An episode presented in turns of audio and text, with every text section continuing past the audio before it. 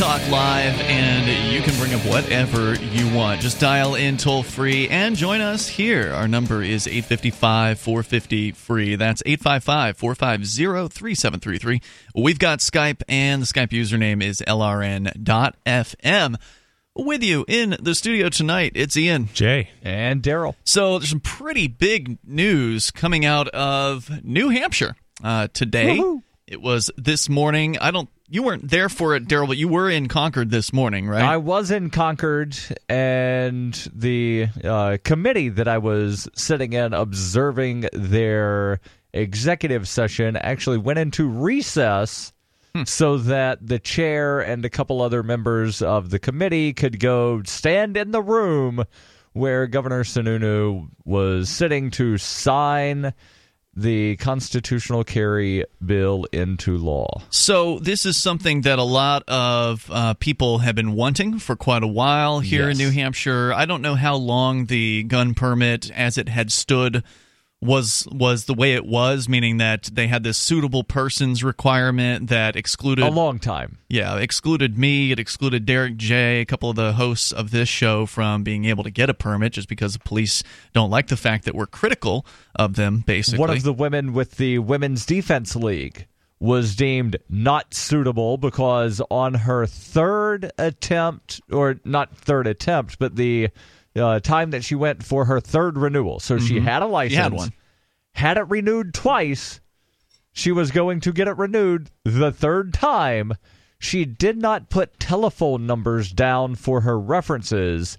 And so the police chief in her town deemed her not suitable and Ridiculous. denied her permit. Well, when you get a license, you actually, what a license is really doing is when you're asking to for a license and you already have a right to do it, like you have a right to carry Right. uh, a, a gun, or you have a right to travel in an automobile, or whatever it is, a right to express your you know freedom such as teach a riding lesson like in massachusetts they want you to have a license to teach horseback riding lessons and uh, i've done it my whole life without without uh, a license and so did my father and the state would come after it but what a license does is literally it, it's something that government gives you permission to originally was something that government give you permission to do that the church wouldn't give you permission to is how this all licensing started you know in england you know hundreds of years ago Well, the uh, permit, i they specifically call it a permit, Permit, not license, a same thing. license. And the the claim is somehow it's different because Well, we're you're still asking for permission. permit. You're still asking for permission to exercise a right, and I agree with you. Fundamentally, the whole idea of a license is wrong-headed. Uh, but unfortunately, the reality of the situation is there are a bunch of men with guns who will Oh, put you in a cage if you don't if you don't follow their rules. But by asking them for permission first to do something you already have a right to do, what you are literally doing is converting your right into a privilege. It, it, it's actually been talked about in Supreme Court rulings, with, you know, with this uh, driver's license stuff several, several times. I can't remember any off the top of my head, but a license when you ask government permission to do something, I don't care if it's a permit or a license or whatever, or a warrant. It's called warrants in like some counties out west. Uh, you are literally converting a right that you have into a privilege.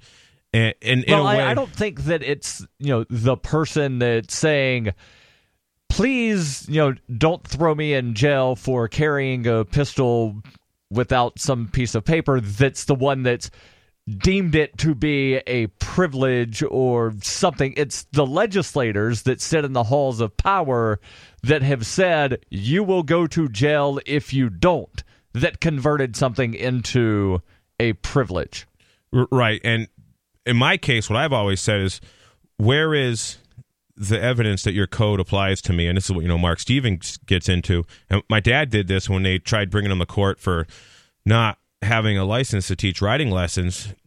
And his thing was, well, how, how does your code apply to me? Because all this code is basically private municipal laws. It's, you know, these municipal corporations create this. Well, it's code. applied at the barrel of a gun. I mean, Well, we all know too. that. That's that's you know what uh, Mao Zedong, I believe, is famous for saying. Right, political power grows from the barrel of a gun. There's no there's no legitimate process in that you haven't uh, consented to being ruled to these people or by these people, but they'll just point guns at you and make you do whatever it is they want to do. when you fill out any license application, it'll say in compliance with rules, laws, code, blah blah blah.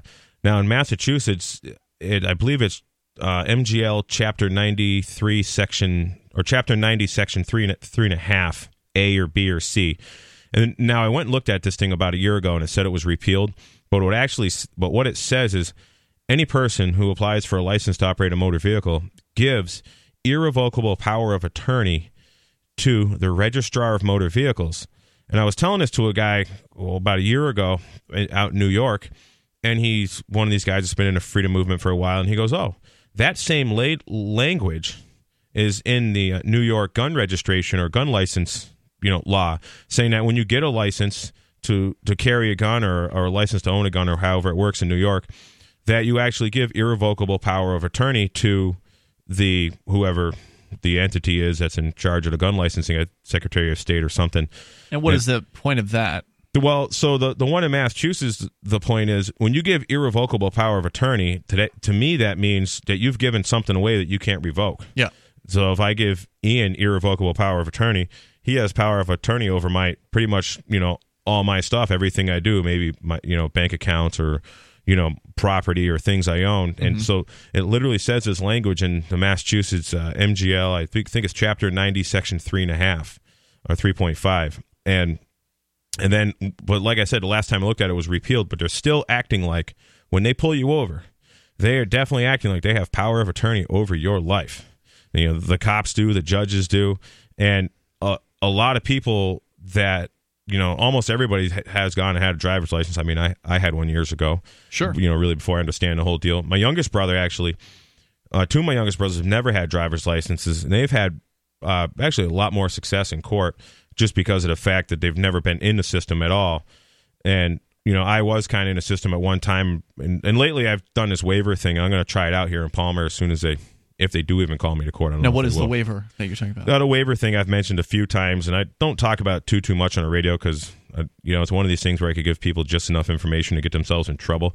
But basically, waiving the benefits to to that like all capital letters, date of birth, name that's like on any government document. As far as I'm concerned, this is the me. idea that that is some sort of a, a straw man or a corporation that they're acting against, and that you're saying you don't want any connection to it. Yeah, basically, I I, I don't call it a straw you. man or or I, so basically, it's like an entity created by the state, you know, from the birth documents. And those birth documents I didn't create. You know, I was a day old when they made them things up, and mm-hmm. you and didn't my, sign it. I didn't sign it. My mother signed some box, but if I show a government agent a document that has a name and date of birth on it, it's written the same way it's written on a birth certificate, then clearly I'm saying, oh, yeah, this is me, which I don't do that. But when I did go get a driver's license application in New Hampshire, you know, because New Hampshire, you could get a driver's license without a social security number years ago. Uh, I don't know if you can anymore, but they, uh, you know, I signed, you know, this document basically saying I was that entity. Now, I, I have years ago actually wrote the. You've revoked that. Well, what I did is I, I wrote a letter to the New Hampshire um, Department of Transportation or whatever they're called, and maybe about seven years ago now, and uh, I explained to them that I was rescinding the signature on the document mm-hmm. that I filled out on or about this date, you know, whatever it was that created this license. Did stuff. they write you back? No, the only thing I got back was you know I sent it registered mail. It's just that little. Um, you got the confirmation. Just a confirmation, and you'll never hear from it. I've never right. heard from any agency on any of this stuff. I always find it, you know, a fascinating uh, study when people are talking about these ideas because it, you know, they sound like they could be legitimate, but ultimately there's very little evidence of success. You're one of the few people who've actually put it into practice and has had some level of success in yep, that some, not 100%. You, you, have been able to drive around without a government driver's license.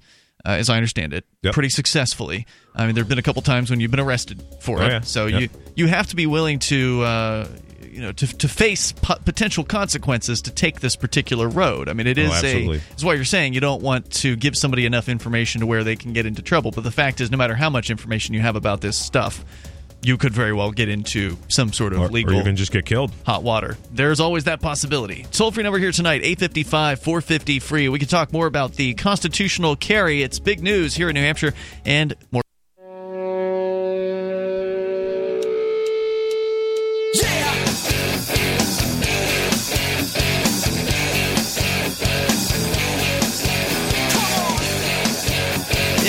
Talk Live, and you can dial in toll free here at 855 450 free. That's 855 450 3733. We've got Skype, and the Skype username is lrn.fm. Plus, My Pillow, you can get one at half off by using code FTL over at mypillow.com or two for the price of one. It's up to you how many My Pillows you order, but you don't have to worry because it's pretty much risk free. Mean, very low risk in that uh, you've got a 60 day window of time to decide whether or not you like my pillow and we think you're going to like it. I know I like mine. I've been using it since early 2016 and it is a great pillow. It's designed to fit to the shape of your body and hold your neck in the proper position plus it is washable. You can put it in your washer and dryer. It's designed for that plus guaranteed to last 10 years. So folks over at my pillow really stand behind their product. You got that 60 day money back guarantee you just ship it back to them. They'll give you your purchase price back if you don't like it. And if you keep it, then uh, it's good to go for at least 10 years.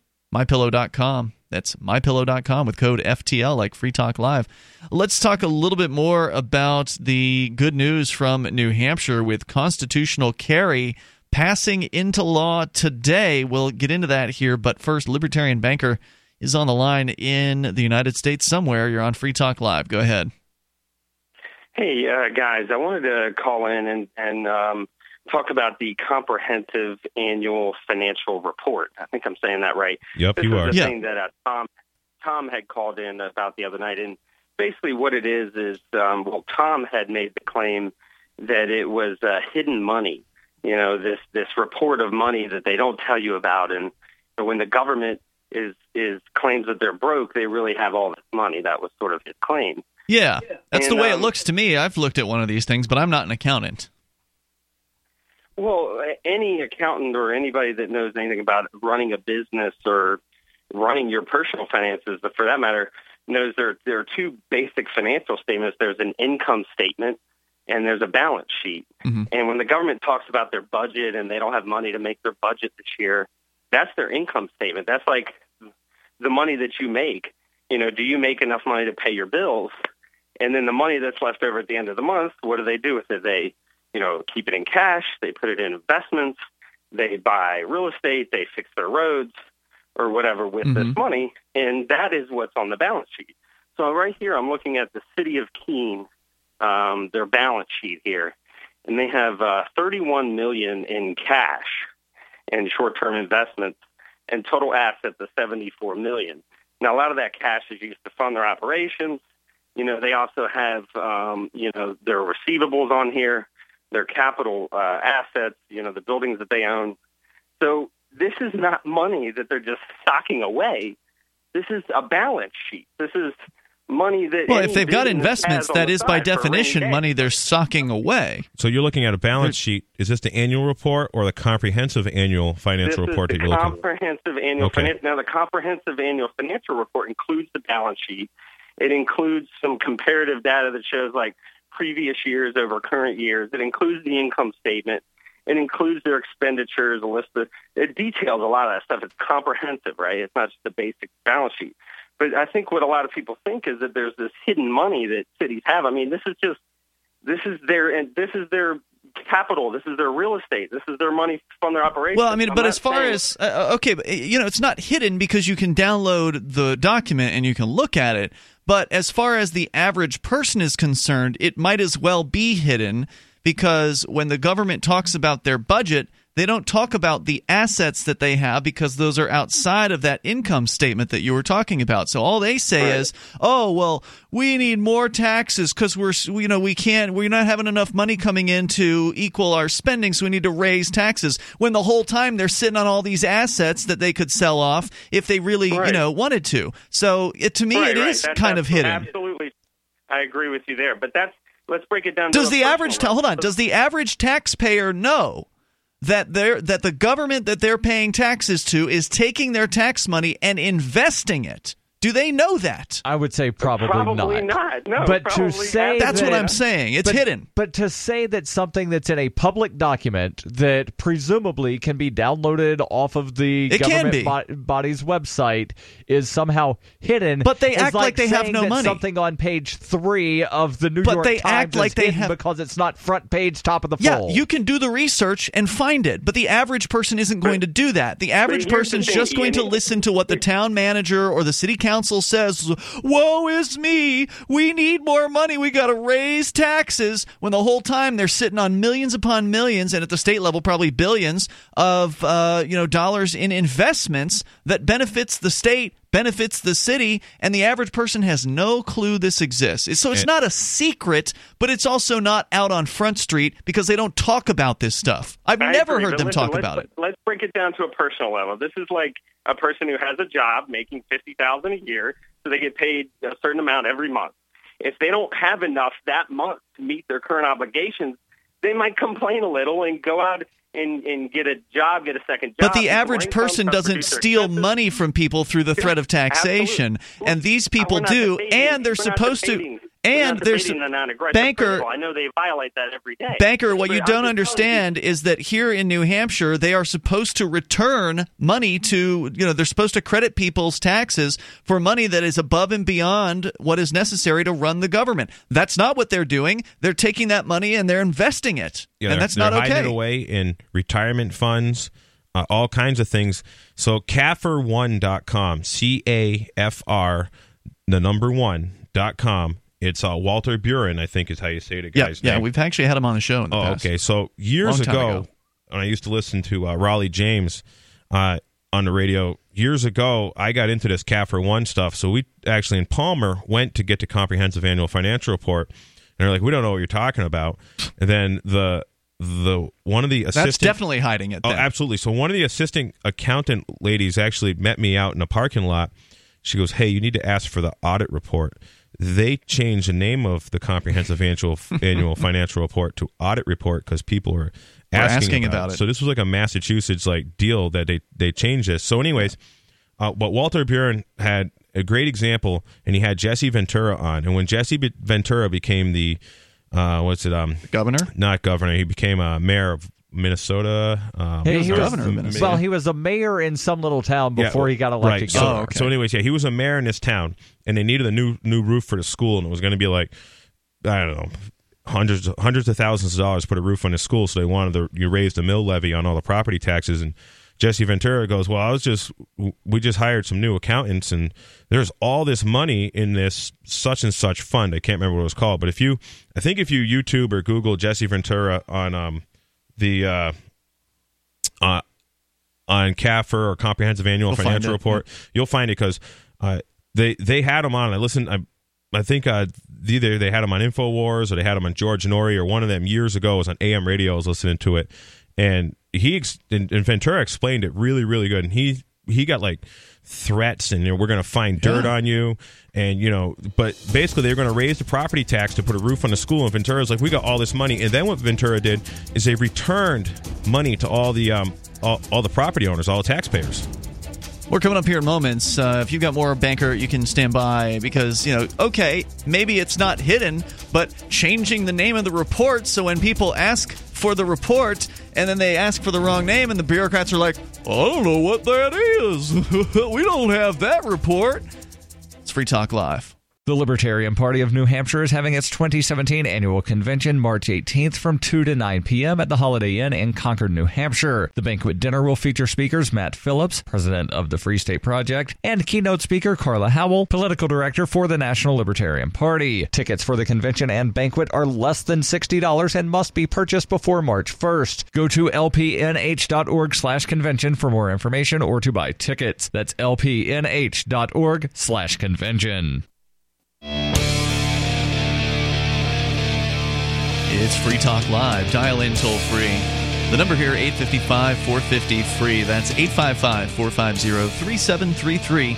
You can take control of the airwaves. You can bring up anything that you want. Still to come, more on the good news out of New Hampshire today with constitutional carry, as it's called. That is the right to conceal a gun without asking permission has Not been just restored. a gun, but a loaded gun. That's a good point. Uh, I guess I would presume that most people would want to conceal a loaded gun, but yes, that that is an important detail here.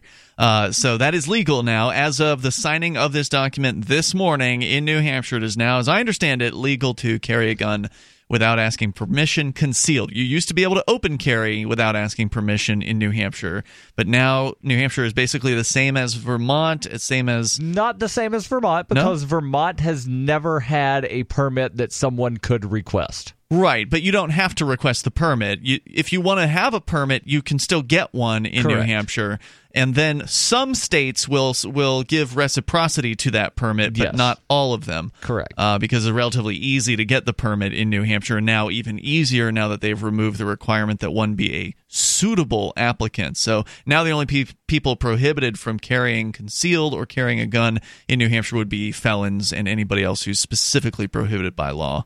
Correct. to, uh, so anybody that's been convicted of domestic violence, Yeah.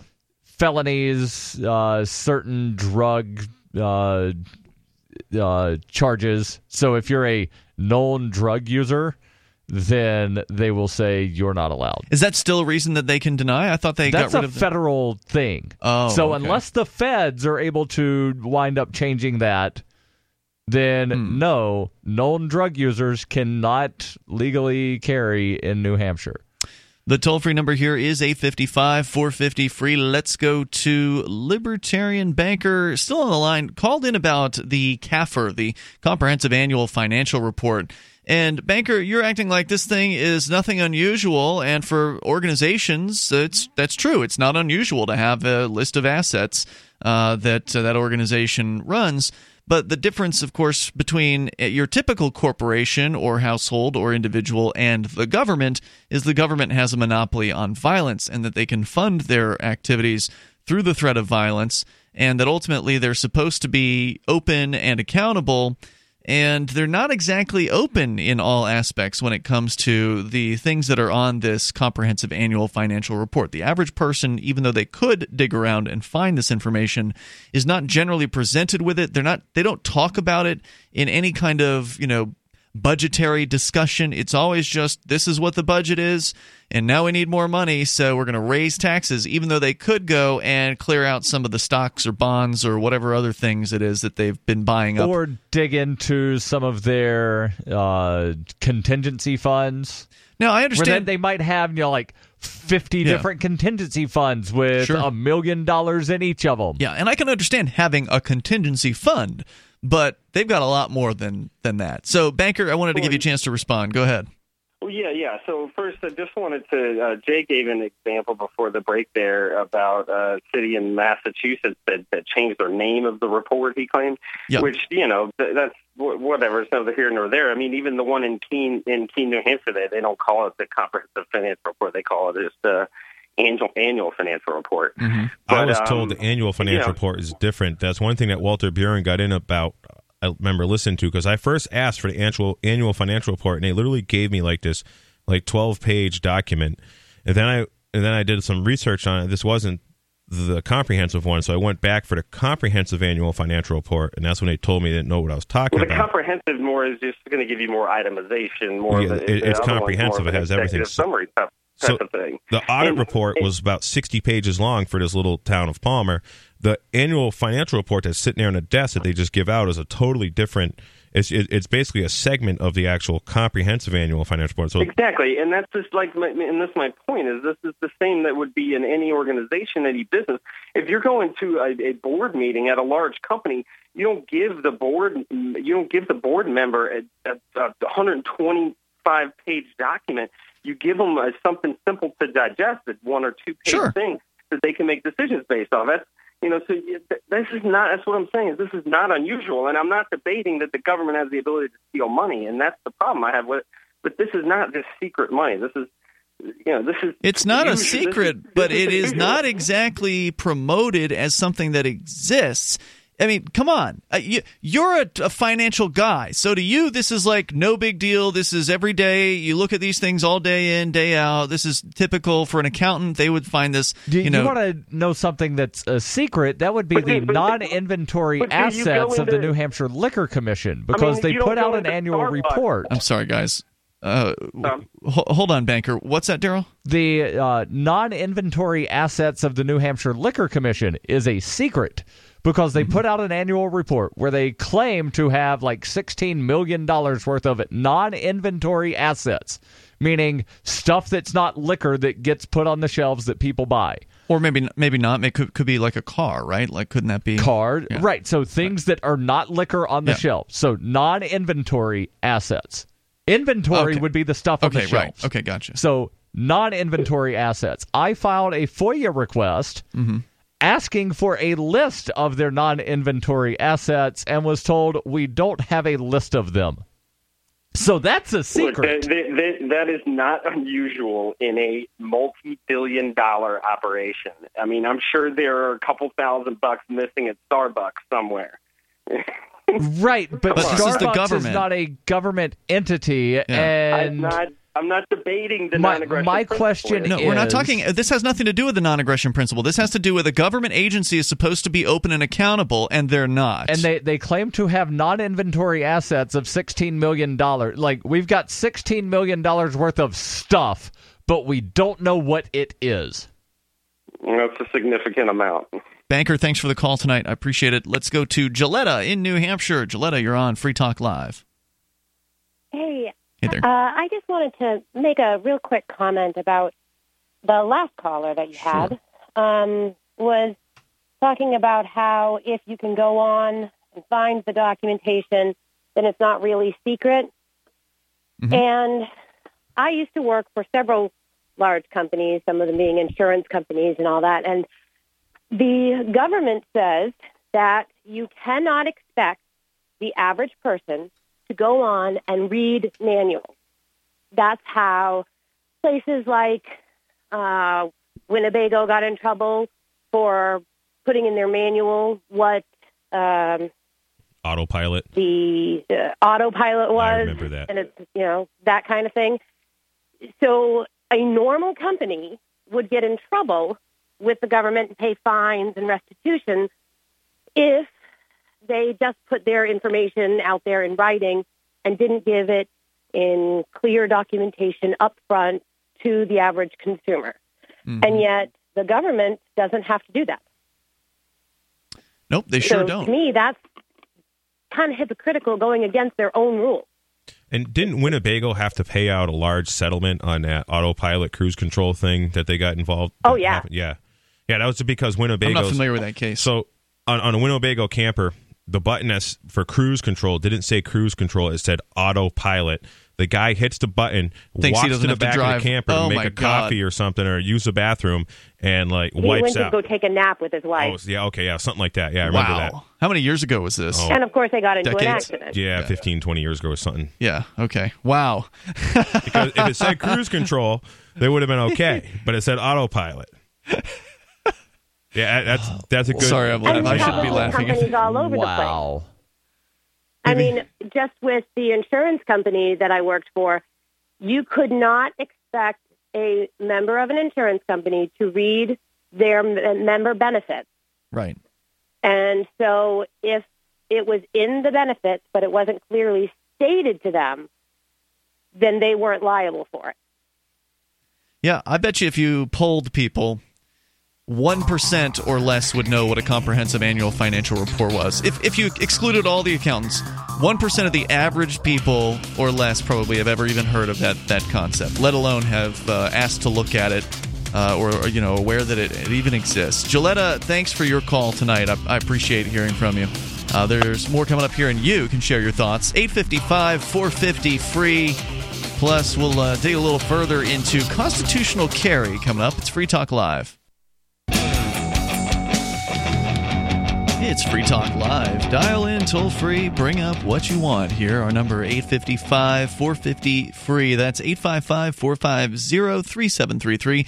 Uh, We do have Skype, and the Skype username is lrn.fm. With you in studio, it's Ian. Jay. and daryl So now, if you've been thinking about moving to New Hampshire as a liberty minded person, you've got one more reason to do so. The constitutional carry bill was signed into. Uh, I mean, you could say law today. I'm sure you would say statutes. uh, Jay, but it was signed today, and that means that now the police in New Hampshire are no longer allowed to arrest anybody or ticket them for carrying a gun concealed.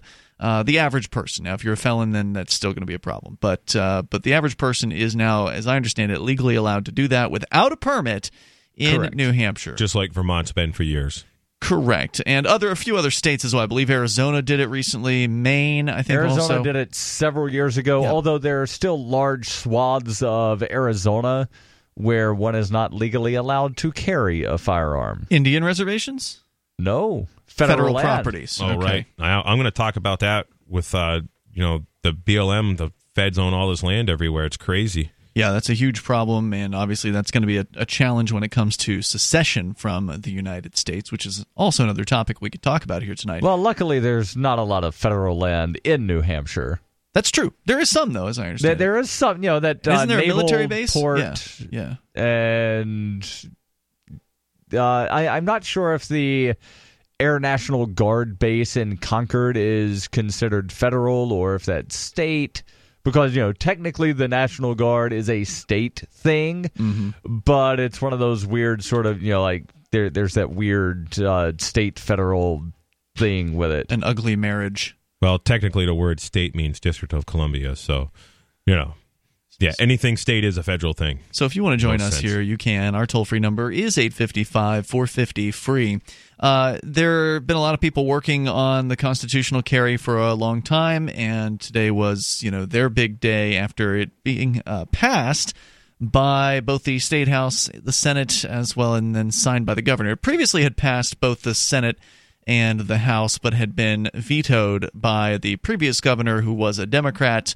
Uh, this last 2016 election, a Republican got in for the first time in a decade, and that meant that uh, the winds had changed enough to make it so this thing was possible. Now, if we're really lucky, we'll also get some marijuana reform in this year, which would be a guns and weed year for uh, for New Hampshire. It could happen. Yes, Uh, if only we could change that federal law that would, you know, then allow you to possess guns and weed simultaneously without committing a felony.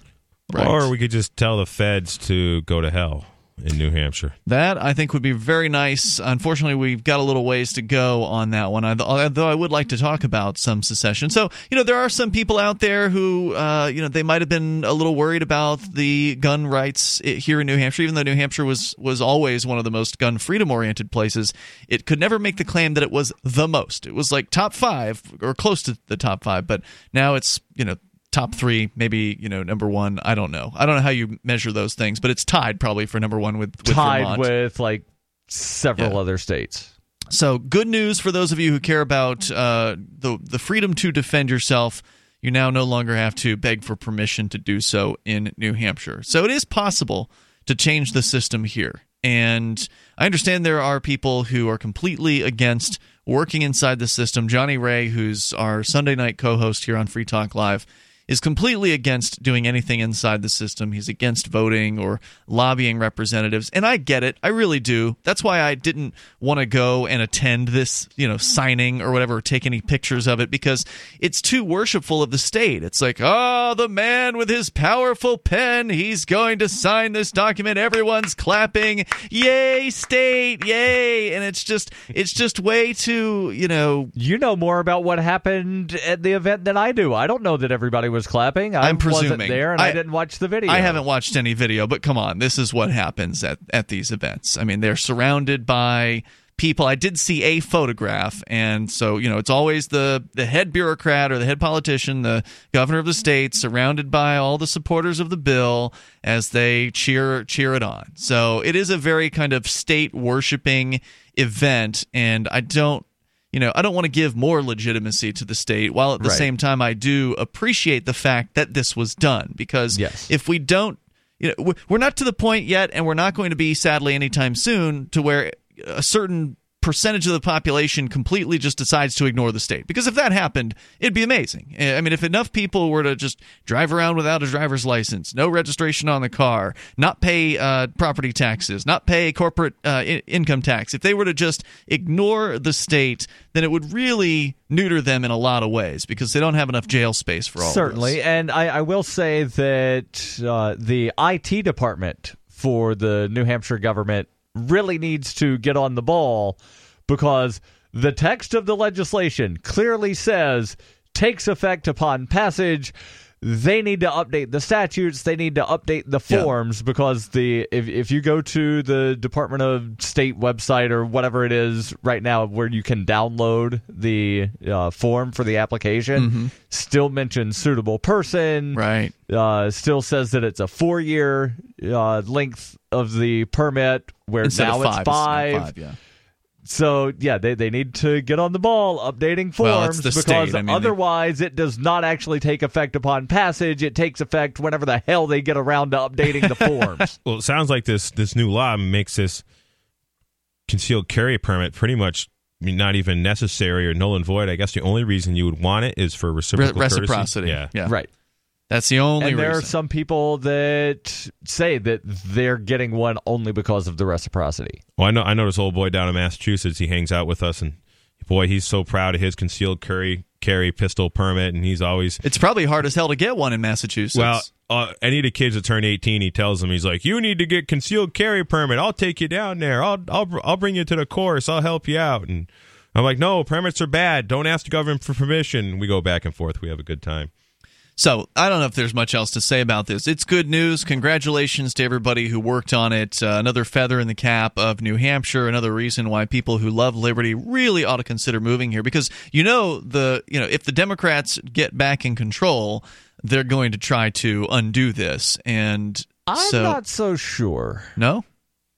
It's pretty common here in New Hampshire that when the power shifts in the state house, that they actually spend a bunch of time undoing what the previous government did. True, but generally it's you know some of the minor stuff Mm-hmm. or things that target you know college students voting. It's not the major things. Okay. Well, I guess we'll we'll see. But if we shore up enough uh, liberty-minded people in in New Hampshire, then it gets harder and harder for them to undo pro-liberty uh, changes. Is And there so- a lot of pro gun or any pro gun Democrats really in New Hampshire? There are, yeah. There, uh, in, in New Hampshire, you pretty much have to be pro-gun to some extent. You, even the anti-gun people, couch their anti-gun language in ways that makes them sound like they care about gun rights. Okay. So they'll usually say things like, "Well, I totally agree that you should have the right to carry a gun, but we really need to be concerned with these crazy people." Oh, so Oh, yeah, you know, yeah, yeah. like they'll they'll always couch it in terms as though, oh yeah, I've grown up with guns here in New Hampshire. I, I know about guns. I fired them as a kid. You know, so like even the Democrats here, a lot of them have guns or you know know people who have guns and grew up with with guns. I- it's just the culture in New Hampshire. They're all over the place. I, I love these gun control people. Like, oh, the crazy people. It's like, well, I know I could go to a place in Springfield, Massachusetts, and I I literally know a door I could knock on To get a and gun? that guy would have me a gun in 15 minutes for Yeah. about 150 bucks with That's a bunch cheap. of ammunition, uh, maybe a few hundred bucks. I don't know, Yeah. but it just so anybody can just get a gun. I actually built a built an incomplete gun in shop class in high school. My shop teacher had a fit just to prove a point to an English teacher that Right. anybody could come up with a gun. Right, and now that you've got 3D printing, it's Oh, even yeah. easier Yeah. than before. Even somebody without any real machining experience can I- can build a gun. I actually I got to experience the other day a 3D printed 22 silencer. Really, That is like you. you you- that's cool. it's very cool. I mean, you just heard a click. I'll Why, see what why you- don't they just call it? Oh, so you're saying that this thing actually silences? Because my understanding is that Suppressor. you know, Well, suppressor, so-called silencers are basically mufflers to where they Yeah, just they- muffle the mean, noise. they don't reduce the make it decibels. Silent. Tw- Yeah. 22s aren't loud anyways. That's true. Yeah. But yeah, I couldn't believe how quiet this thing. It was like a BB gun. Nothing. Yeah, literally. Ah, that's pretty cool. And you just print it out of your 3D printer. just printer. print it Screw out. it put- on there. Just put it on there. I don't know, about 30 shots. It was kind of useless. Amazing. But, yeah. That's amazing. Yep. And then they've got the Ghost Gunner, or it's called the Ghost Gunner, to where you buy what they call the 80% lower Yeah. and you put it in this little small uh, CNC thing and just press start, and then it does all the stuff, and you don't need to know machining. Incredible. Now, isn't he like enjoined from selling that product right now, the Ghost Gunner? Or I don't know. I forget what the latest was on that case. All right, there's more coming up here. You can share your thoughts. Our number 855 450 free. We got an update on the Philly soda tax coming up. This is Free Talk Live.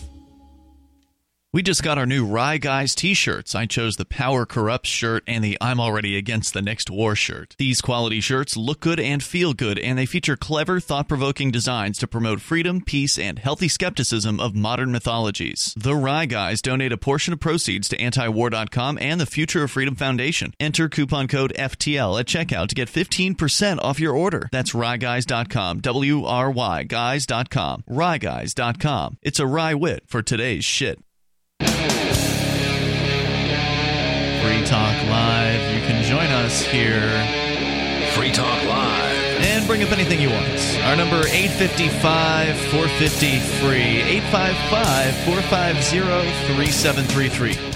And we've got Skype. The Skype username is lrn.fm. With you in studio, it's Ian. Jay. And Daryl. We, in the first hour, were talking about the good news here in New Hampshire. Yet another reason for liberty minded people, people who love freedom and who actually want to do something about it, uh, should move to New Hampshire. There's now constitutional carry, which means that if you are not a felon uh, or otherwise prohibited by law to carry a gun, then you are allowed to do so concealed or openly without any kind of permit here in New Hampshire. It was previously legal to open carry uh, without any permit, and you had to have a permit to concealed carry. Now you do not need to have a permit. The permit uh, will still exist for anyone who wishes to get one for reciprocity's sake in other states, in the select other states that do uh, have reciprocity for the New Hampshire permit.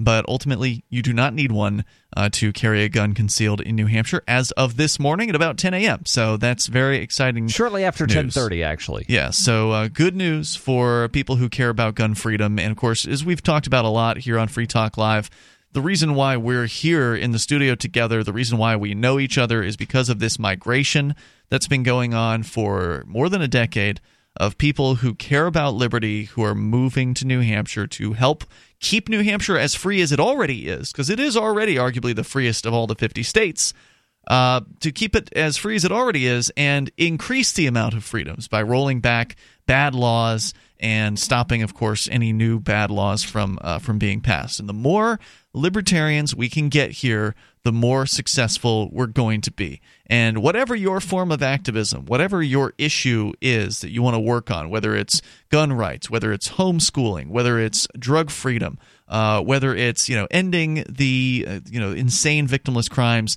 that uh, that we still have here in the state. There's a lot of different areas that you can get to work on, or maybe you just want to work outside of the system and create alternatives to the state. Uh, there are people who are interested in doing that here as well. So whether it's peaceful parenting or people who are agorists, people who want to do business without asking state permission.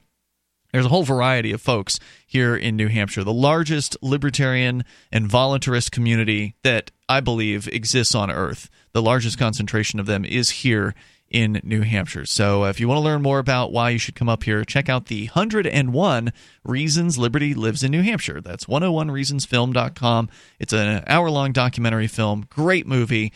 Uh, 101reasonsfilm.com. Highly recommend it. And start planning your move sooner rather than later because, fact is, we need your help. Even though there's a few thousand folks here uh, it's still the 80 20 rule is firmly in effect 20% do 80% of the work so we need to get you know thousands more activists so we can have a larger 20% Yes. And, and as time goes on, we're going to get a lot more movers, I believe, because still every day I meet libertarian minded people that have never heard of the Oh, yeah. Shire Society or the Free State Project or anything that's going on in New Hampshire. They Yep. have no idea of it. I met a kid actually last night in um, Townsend. I, I bought a couple goats off him and a few llamas. where's that massachusetts Yeah, so it's on the Massachusetts New Hampshire line. It's uh, Mm-hmm. I forget what the border, maybe Hollis, New Hampshire is the border town, and he, he- actually is like, oh yeah, I I use my friend's address in New Hampshire so I can register my car and stuff, and you know, so I don't have to pay income tax for my job and. And, and anyways, I was like, oh, you know, I was talking about things, and he's, I could tell he was, you know, libertarian, freedom-minded, you know, kind of guy. And I'm like, have you have you heard of the what's going on in New Hampshire with the freedom movement, like uh, the Free State Project or Shire Society. He's like, no, no, no, what is that stuff? And so I told him about the. He's probably listening right now. I told him about the radio show and gave him some other websites, and he was just he was all excited about that. Something like that was actually going on, and the guy's from you know, you know been living two miles from New Hampshire his whole life. We still got to get the word out, even though this ma- this migration has been going on since early, the early uh, aughts, since like 2003 was when the first Free State Project movers started coming up here. Um, it, it it is still there's a lot of people in the Libertarian Party who don't know about it. There's a lot of people who are just libertarians who aren't involved in the party uh, who don't know about it. So when I was given the opportunity to speak at Anarchapulco, which I just found out like a week ago that I mean, I thought I was just going there to broadcast, but apparently they, they're going to give me a speaking gig. So I'm like, all right, well, what do I talk about? How about why you should move to New Hampshire ASAP? So that's going to be the, uh, the, the Good. point of my speech because you know there's there are obviously people that uh, want to get out of the United States for good reason. I mean, it's a scary place to live. You got a police state that's ever growing. Uh, I don't blame anybody who wants to escape from the United States, but if you want to actually have a chance at more freedom and you don't just want to hide out for the rest of your life, I think that New Hampshire is the best option for you. And so I'll uh, I'll outline ten different reasons why libertarians and voluntarists and liberty-loving anarchists should get off their butts, get off the computer, and start planning their move to New Hampshire. So why ten reasons? Or are you just don't know, doing you know, like the- arbitrary. I they're always arbitrary. Ten sounds but cute and fuzzy, works well. I've got like 20, 40 minutes, and I'm going to plan on 20 minutes to speak and then 20 minutes for questions. So two minutes per reason. Okay. I, I like the way, and uh, I, I'm a big fan of Sovereign Tech, Mm-hmm. and Brian Sovereign on some of his uh, patron only stuff. Yeah. he'll do top eights because you know everybody does top tens, Right. And he, hey, I want to be different. Let's do a top eight. I'm an eight baller, man. It's going to be, uh, you know, general topics with multiple reasons underneath, basically, because there's just so many reasons. There's so many more than 10, and I'm going to cover as many as I can.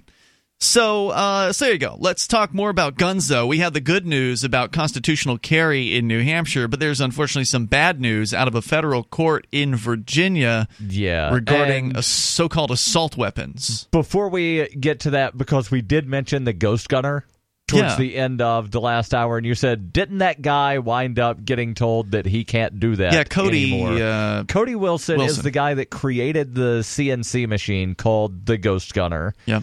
And I'm not able to find anything saying that he has been ordered not to sell or anything. But I did find a story about a guy that was using a Ghost Gunner in California who is going to prison for, Oh, for 41 months. So that's just over three Jeez. years. Daniel Crowninshield pled guilty to uh, various counts in exchange for federal prosecutors dropping other charges. Uh, they claimed he was unlawfully manufacturing firearms and dealing firearms because what he would do is he would sell someone what's called the 80% lower, the Right. unfinished AR 15 lower receiver. which, as I understand it, you don't need a license to sell or purchase. correct. Paperweight. And then, because he had one of these ghost gunners, he was letting people pay him to use the machine To to, finish it. wind up milling it out. Mhm. And federal prosecutors claimed that was illegal manufacture of firearms and dealing firearms. So now to the new news from today out of that federal court in Virginia dealing with a ban in Maryland. And the reason the Virginia court, it's federal court housed in Virginia mm-hmm. that heard this. Maryland currently has a ban on 45 kinds of so called assault weapons and a 10 round limit on gun magazines. That was upheld on Tuesday by a federal appeals court hmm. in a decision met with a strongly worded dissent. In a 10 4 ruling, the Fourth Circuit Court of Appeals in Richmond said that guns banned under Maryland's law are not protected by the Second Amendment. Wow. Judge Robert King wrote for the court Put simply, we have no power to extend Second Amendment protection to weapons of war. adding that the Supreme Court's decision in the case of DC v. Heller explicitly excluded such coverage. Wow. Maryland Attorney General Brian Frosh, who led the push for the law in 2013 as a state senator, said it's unthinkable that these weapons of war, weapons that caused the carnage in Newtown and in other communities across the country, would be protected by the Second Amendment. It's what a about very when you need a- strong opinion, and it has national significance both because of its on the bank and for the strength of its decision. So it's a weapon of war because it looks like one. I mean, like if you need a gun that has a large uh, magazine from which you know you need to defend yourself or your property against an oncoming horde of people who may not be another government, but maybe let's say rioters, for instance. Then uh, is that a weapon of war in that instance? Well, I, I've got a lot of questions here. We'll get into 'em. We'll get into. The toll free number here, 855 450 free. So, yeah, not good news when everybody thought the uh, Trump administration was going to protect guns in the United States. It's Free Talk Live.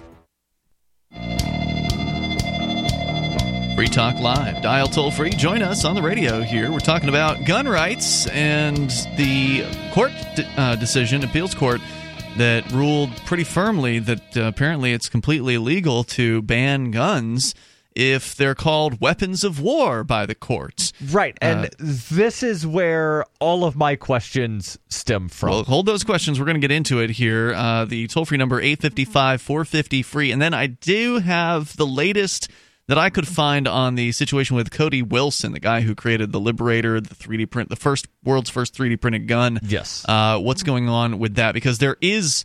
Uh, a court injunction against him, and it's not about the ghost gunner machine that we were talking about earlier, but there is a, an injunction which we've covered in the past here. We'll just kind of update you on that uh, when we get the chance. Your calls and thoughts are welcome as well. The toll free number is 855 450 free, 855 450 3733. And with you tonight, by the way, it's Ian. Jay. and Daryl. If you've got Bitcoin or some of the other more popular cryptocurrencies, we want you to check out the official wallet of Free Talk Live. It's called Jaxx, and you can get it at jaxx.io, J A X X.io, or the Apple or Google app stores.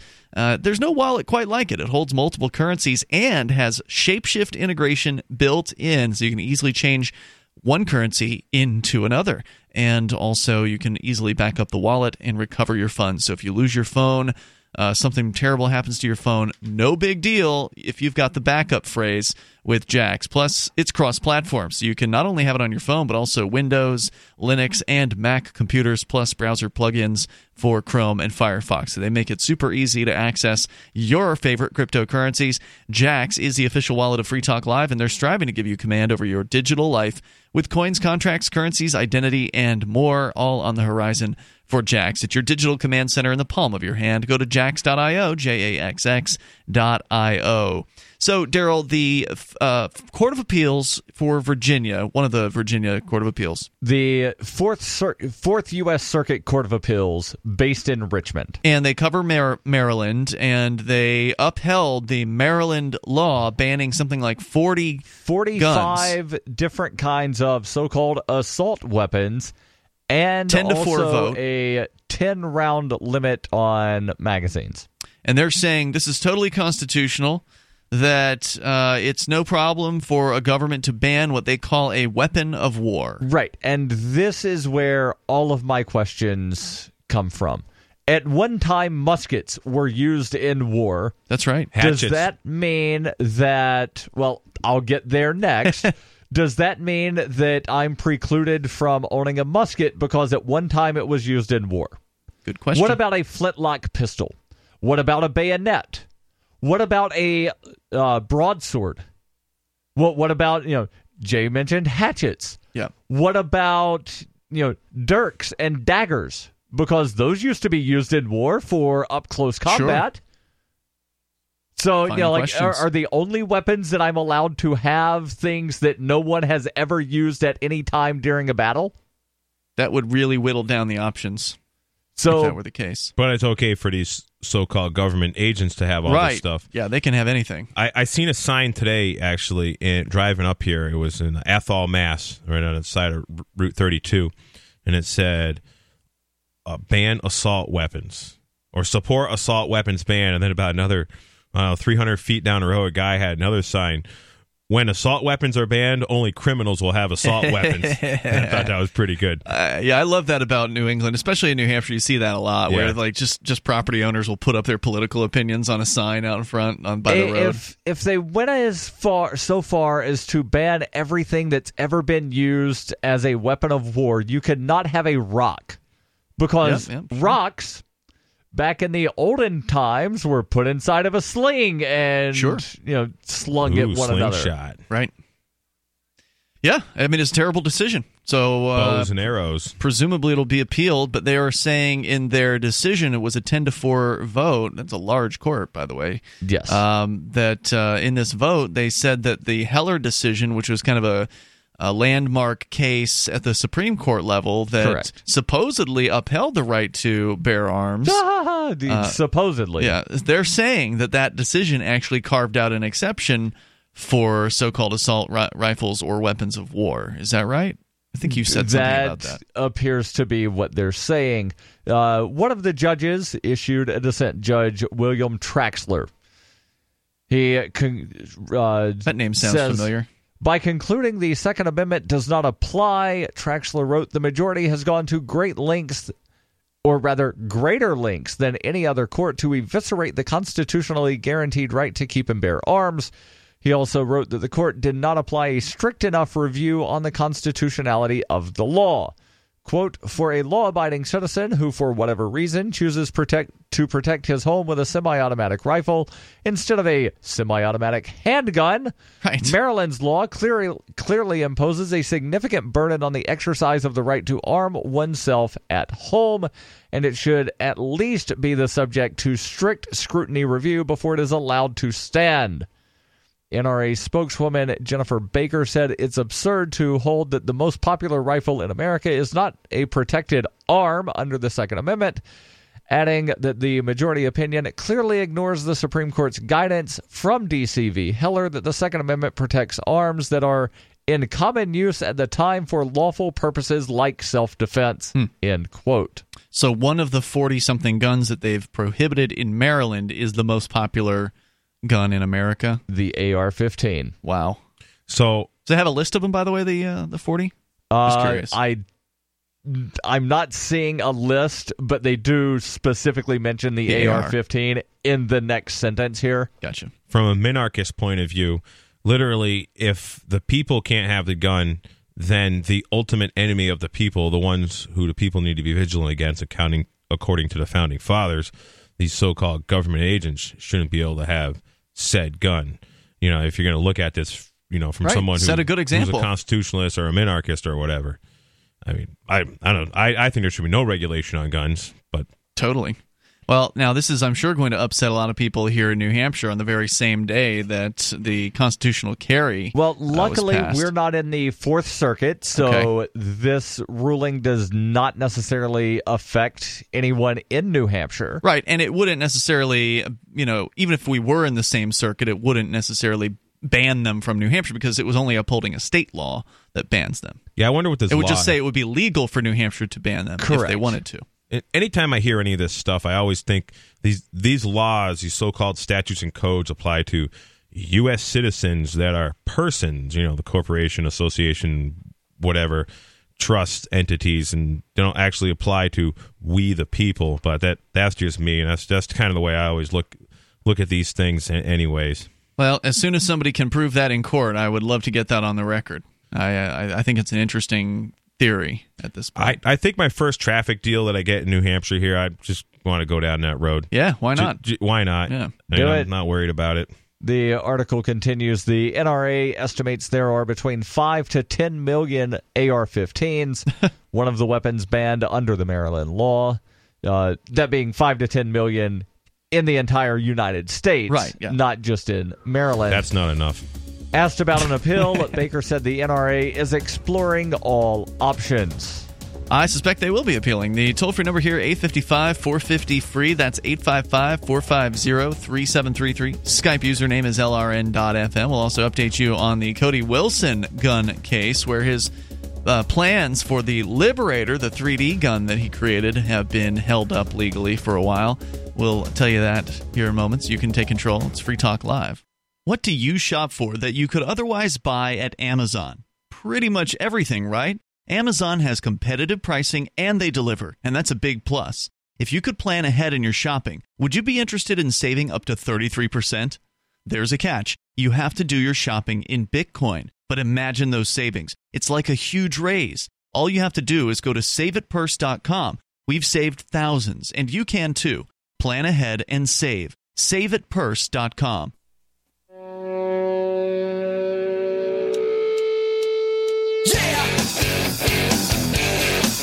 It's Free Talk Live. You're invited to join us on the radio waves and bring up anything you want. Our number here is 855 450 free. That's 855 450 3733. Skype username is lrn.fm. And if you've been thinking about starting up a website, a blog, perhaps, maybe you've got a business you want to finally get online, it's not too late, and you can get a great deal because you're a Free Talk Live listener over at HostGator, one of the top hosting companies out there. They've got a 99.99% uptime rating, and they make it easy to get your website rolling with a simple one click, easy installation for WordPress, which is the go to. In my opinion, the best content management system out there. I, I love WordPress. I use it for almost all of my websites, and I've got a bunch of them.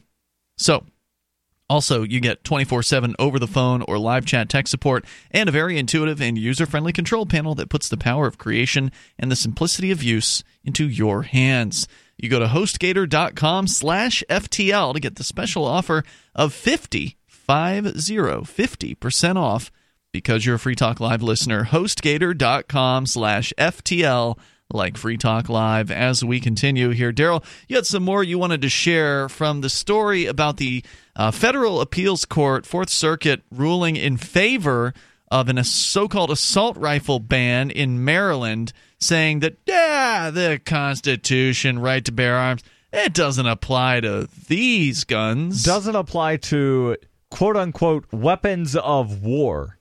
But again, how do you actually define that? Does it mean anything that has ever been used in war at any time? Which would then mean that you don't have a right to own anything because right. pretty much everything's been used in a war. Yeah, I mean they give uh, this, they give soldiers today. Even if we're even if we're just looking at guns today, even if we're not talking about of all time. Guns today, soldiers are issued handguns. Right. So that would eliminate a lot of uh, gun ownership, I think. Yeah. Uh, Elizabeth Banach, the executive director for Marylanders to Prevent Gun Violence, said the decision is overwhelming proof that reasonable measures to prevent gun violence are constitutional. Wait a minute. Hold on. Isn't Baltimore in Maryland? It is. Yeah. Isn't Baltimore one of the most violent cities in the United States? Yep. Unfortunately, because the Baltimore yeah. Police Department still exists, yes. But I mean, there's like gang gang fights and other kind of violence there True. as well. Um, so it sounds to me like the ban on guns that exists in Maryland hasn't really stopped the violence. Oh, just saying. Letting pesky facts yeah. get in the way of fills here. Right. Uh, wrote in a statement Maryland's laws need to become a national model for evidence based policies that will that will reduce gun violence. But as you pointed out, Ian, they haven't actually reduced gun violence. If anything, they've you know just wound up allowing the cops to charge somebody with an additional crime when they commit gun violence. And they've disarmed the so-called law-abiding people who, right. you know, are afraid of the police and they want to do the right thing and obey the law, so they get rid of their guns, and now they're even more vulnerable to a criminal who doesn't care about what the law says. Right. And there's been some back and forth about this particular law. U.S. District Judge Catherine Blake upheld the ban in 2015, but a divided three judge panel of the Fourth U.S. Circuit Court of Appeals ruled last year that she did not apply the proper legal standard. Hmm. The panel sent the case back to Blake and ordered her to apply strict scrutiny, which is a more rigorous test of a law's constitutionality. The state appealed to the full appeals court. So this is at least the fourth time that the wow. court has issued some kind of ruling on this. Maryland passed the sweeping gun control measure after the 2012 Sandy Hook elementary school shooting that killed 20 children and six educators in Connecticut. Judge King, who wrote the majority opinion, mentioned that shooting at the start of his ruling. Quote, both before and after Newtown, similar military style rifles and detachable magazines have been used to perpetrate mass shootings in places whose names have become synonymous with the slaughters that occurred there. He listed the 2012 shooting at a movie theater in Aurora, Colorado, the December 2015 shooting in San Bernardino, California, and the shootings last year at the Orlando, Florida nightclub where hmm. 49 people were killed and 53 injured. Perfect example of why common people need to have guns. Yep. If if just one guy had his own assault rifle, you know, slung over his shoulder, you know, or even just a pistol Or on just him, a handgun, sure. anything, uh, you know, Could have changed the game. Yeah, Could have changed changed the the way the whole thing played out. And here's probably the scariest part of the ruling. Uh-oh. As if the earlier parts of the ruling weren't scary yeah, how can enough. this get worse? All right, here we go. King also noted that enacting the law is, quote, precisely the type of judgment that legislators are allowed to make without second guessing by a court. huh? So What does that mean? basically, the legislature should be able to do whatever the hell they want, and no court should be able to say you were naughty. This was a judge saying that? Who was this King? This was the judge. He's Wow. the judge that wrote the majority Wow. opinion. Says this law is precisely the type of judgment that legislatures are allowed to make without second guessing by a court. so basically He, concludes- vacating his own power over the legislature. He concludes simply put the state has shown that all all that is required a reasonable if not perfect fit between the Firearms Safety Act and Maryland's interest in protecting public safety. So as Ah. long as they can argue that this is about public safety, we've got to put everybody in a gulag to protect It's their safe, safety. Safer there. Yep. And all these cities that have these strict, strict gun laws are the most violent places in the world.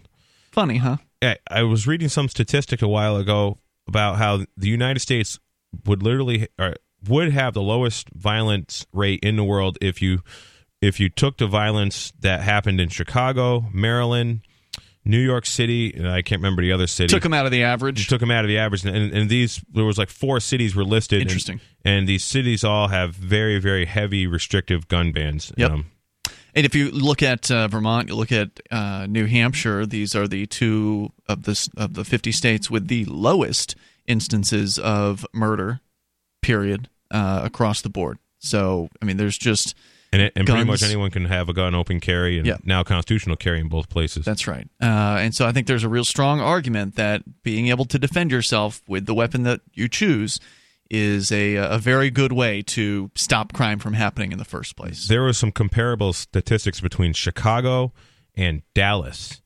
And Dallas, I don't know what the restrictions are, but it's a lot easier. It's very easy to ha- possess it's a gun Texas. in Dallas, right? and obviously Chicago. Like I believe. I believe actually cops off duty aren't even supposed to have their guns in Chicago. I I don't know how true that is, but I heard that somewhere. Hmm.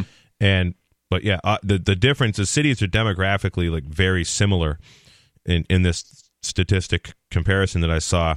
But you know, the crime rate in Chicago is just huge, and a violent gun crime Right. rate compared to Dallas. I mean, there's there's crime in Dallas, but not like there is in Chicago. Yeah, that's an interesting. Uh, I think that's an interesting study to to look at, where you can say, well, the demographics are the same, because some people would say that the demographics of New England or northern New England are very different, and that somehow that that relates to the lower crime. And I think that you just kind of put that argument. Yeah, because like all, all the different like racial classes Right. are Similar. somewhat similar. You know, there's there's you know, but yeah, and the crime was just totally different. I mean, rape, uh, everything was. and just, generally the south has you know seems like the south has a lot more crime or at least that's what i've heard maybe you know and the speculation is because it's it's warmer weather and it makes people crazy or something like that or like you know cold weather keeps people inside and makes them less likely to go out and Well, there, commit there's acts of also crime. the uh, correlation, and correlation is not Right. causation. yeah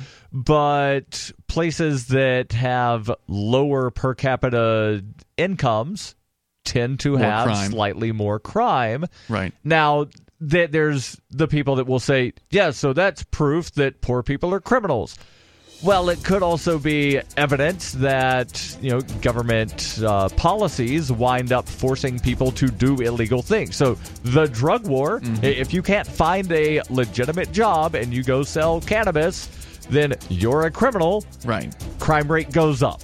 Toll, uh, toll free number here 855 450 free. You can join us. Uh, we got the update on the 3D printed guns. What's going on with that lawsuit?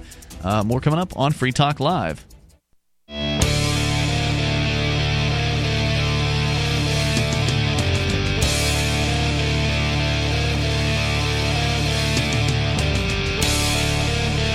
Free Talk Live. Dial in toll free. Bring up what you want right here at 855 450 free. 855 450 3733. And Skype into the show at Skype username lrn.fm. With you in the studio tonight, it's Ian. Jay. And Daryl. Also, uh, you can join us online if you like Free Talk Live and you want to help support the show. Then, what you can do to do that is uh, join the Free Talk Live AMP program. AMP stands for Advertise, Market, and Promote. It's five bucks a month. Not a big uh, you know request. Five bucks a month, price of a fancy cup of coffee or a hamburger. Uh, if, if our show's worth that to you, then please join the Amplifier program over at amp.freetalklive.com. This is one of the ways that we can continue our mission of spreading the ideas of liberty, peace, and freedom as far as and as wide as possible on the radio. Uh, and on the internet as well. So go to amp.freetalklive.com to get signed up for that. That's ampamp.freetalklive.com. Use any major credit card, Visa, MasterCard, American Express. You can also use Bitcoin over at amp.freetalklive.com and PayPal. Let's go to Sarah in New Mexico and then more on gun freedom on the way here tonight. Sarah, you're on Free Talk Live. Well, yes, I just wanted to mention about that our uh, state budget shortfall. You know how they were saying that they have no money for schools, but you know I think they're lying to us because you think uh, government want agents would be lying?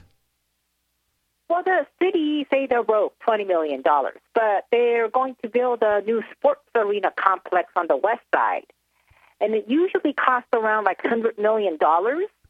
You know, that would be a very complex, cheap so they're gonna do sports complex. Yeah, and then and then plus, uh, remember remember uh, CAO the Rob Perry? Well, he got a No, I don't know who that is. thousand dollar increase. He used to get hundred thirty thousand. Now he got a hundred. Now he's getting hundred and eighty thousand. It's nice to be in the government, isn't it? They give you all kinds of money. I mean, you should appreciate this, Sarah. You get money from the government. I mean, why would you be mad about them taking money for themselves?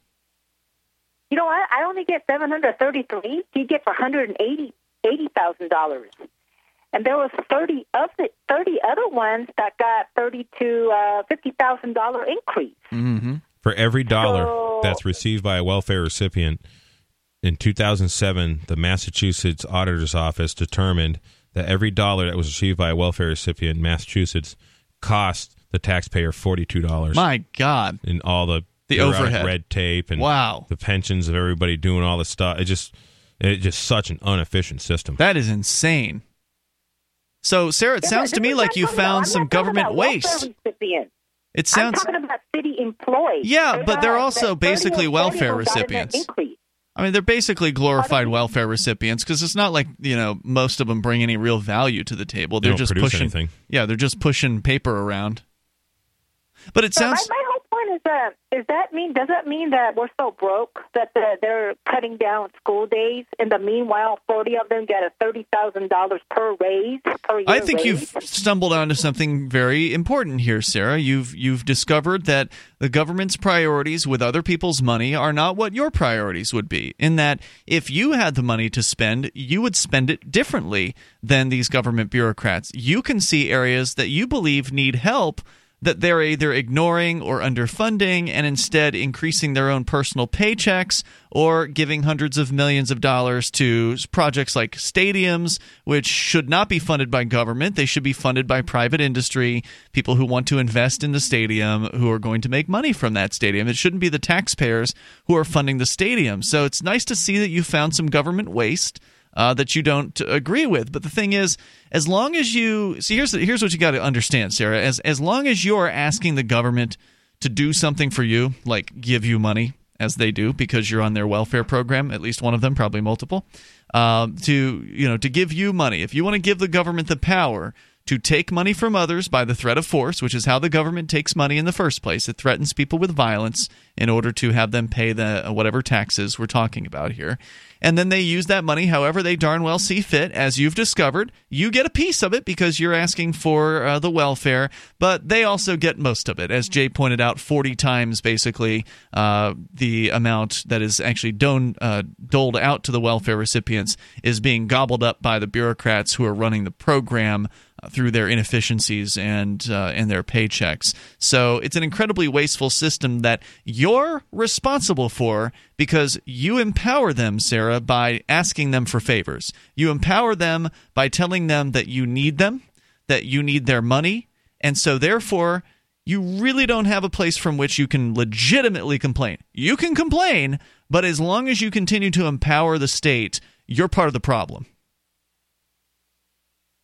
Uh, but does that conclude that are they really that broke as they claim? My whole point is that they are lying to us because they got yeah, money Yeah, of course for they're themselves, lying to you, and they got they plenty of money for themselves. stadium. Sarah, why don't you uh, investigate their comprehensive annual financial report?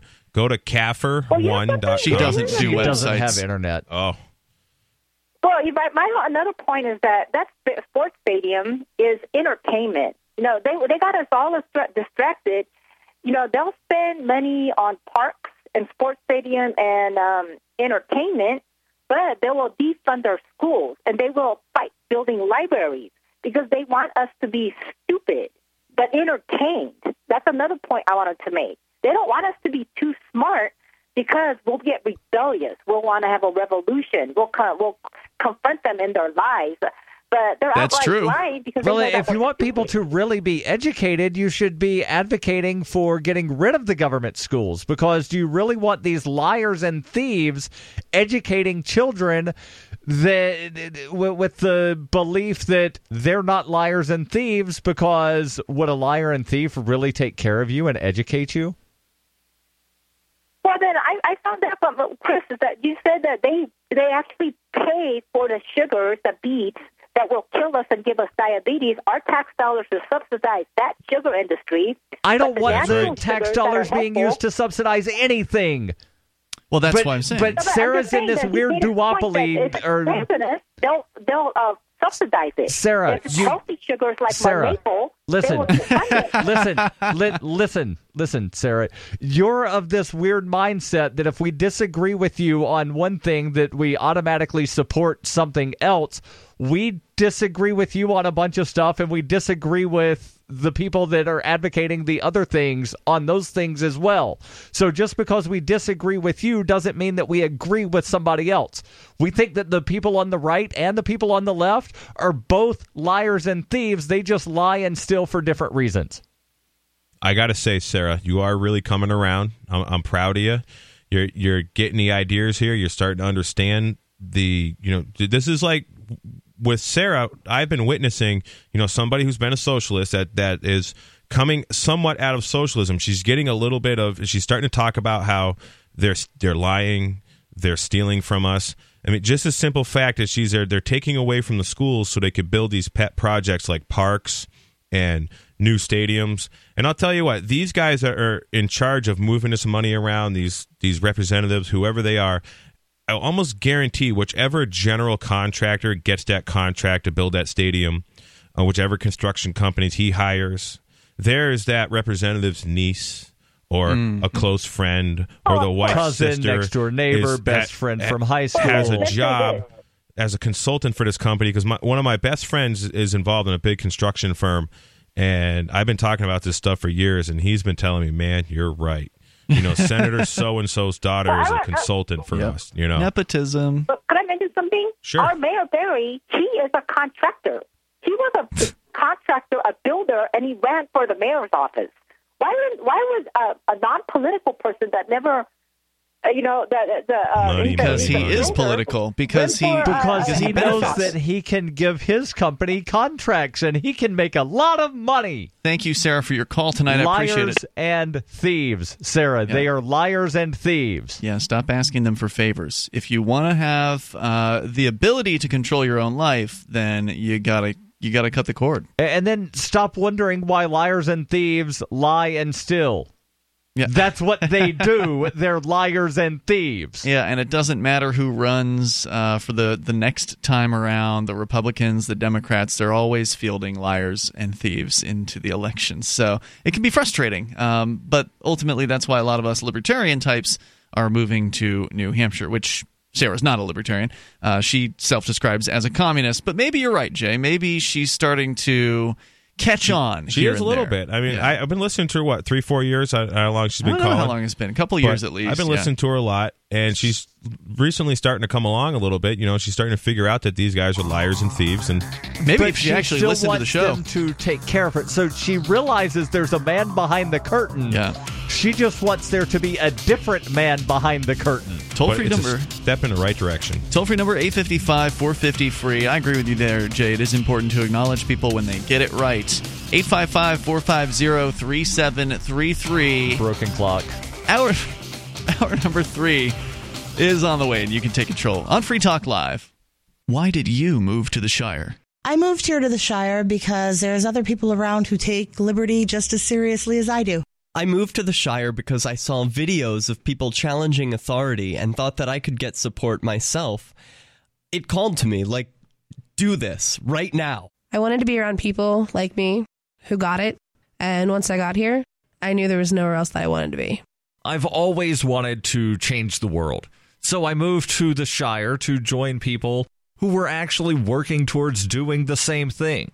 The people here are awesome, loving, and positive. It was for the adventure and for the feeling of something important is happening here. And I just wanted to come to sort of be part of that. Visit ShireSociety.com to read and sign the Shire Society Declaration and learn the reasons why, if you love liberty, you should immigrate to the Shire. Plus, add yourself to the Shire map at ShireSociety.com. That's ShireSociety.com.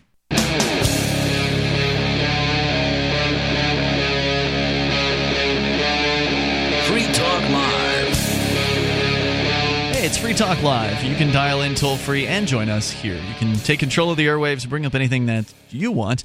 Our toll free number is 855 450 free. That's 855 450 3733. We've been talking about some gun related news here tonight. Uh, the good news is that New Hampshire has constitutional carry now. As of earlier this morning, law was signed into effect uh, that will basically make it so people who are not felons and or otherwise prohibited from carrying guns, uh, so pretty much you know the average person can carry a gun without asking government permission, concealed or openly in the state of New Hampshire. Yes. Loaded. Correct. Yes, uh, loaded or or unloaded, uh, your choice. So, and that's good news. The bad news is out of a federal appeals court in Virginia regarding a Maryland law that bans forty something guns. Uh, 40 so-called assault rifles. The court basically, uh, the Fourth Circuit Court of Appeals, essentially saying that, yeah, there's a uh, you know that second amendment thing but we don't really believe it applies to weapons of war Even though at the time that the Second Amendment was written, the you know standard weapon of war was you know some kind of like muzzle loader or flintlock. yeah so uh, that's not good news but in other related news to guns we had mentioned the uh, the Ghost Gunner. You'd brought up the Ghost Gunner, Daryl, which is a, a product that is marketed by Defense Distributed. That's run by Cody Wilson, who we've had on this show in the past. He is known mostly for creating the Liberator, the first world's first 3D printed gun. And that's where the controversy comes in because I was I remembered that there was some sort of court case with him but I wasn't sure if it was about the Liberator or the Ghost Gunner. Turns out it's about the Liberator. Here is the most recent story that I found from 3dprint.com. This came out in September of 2016.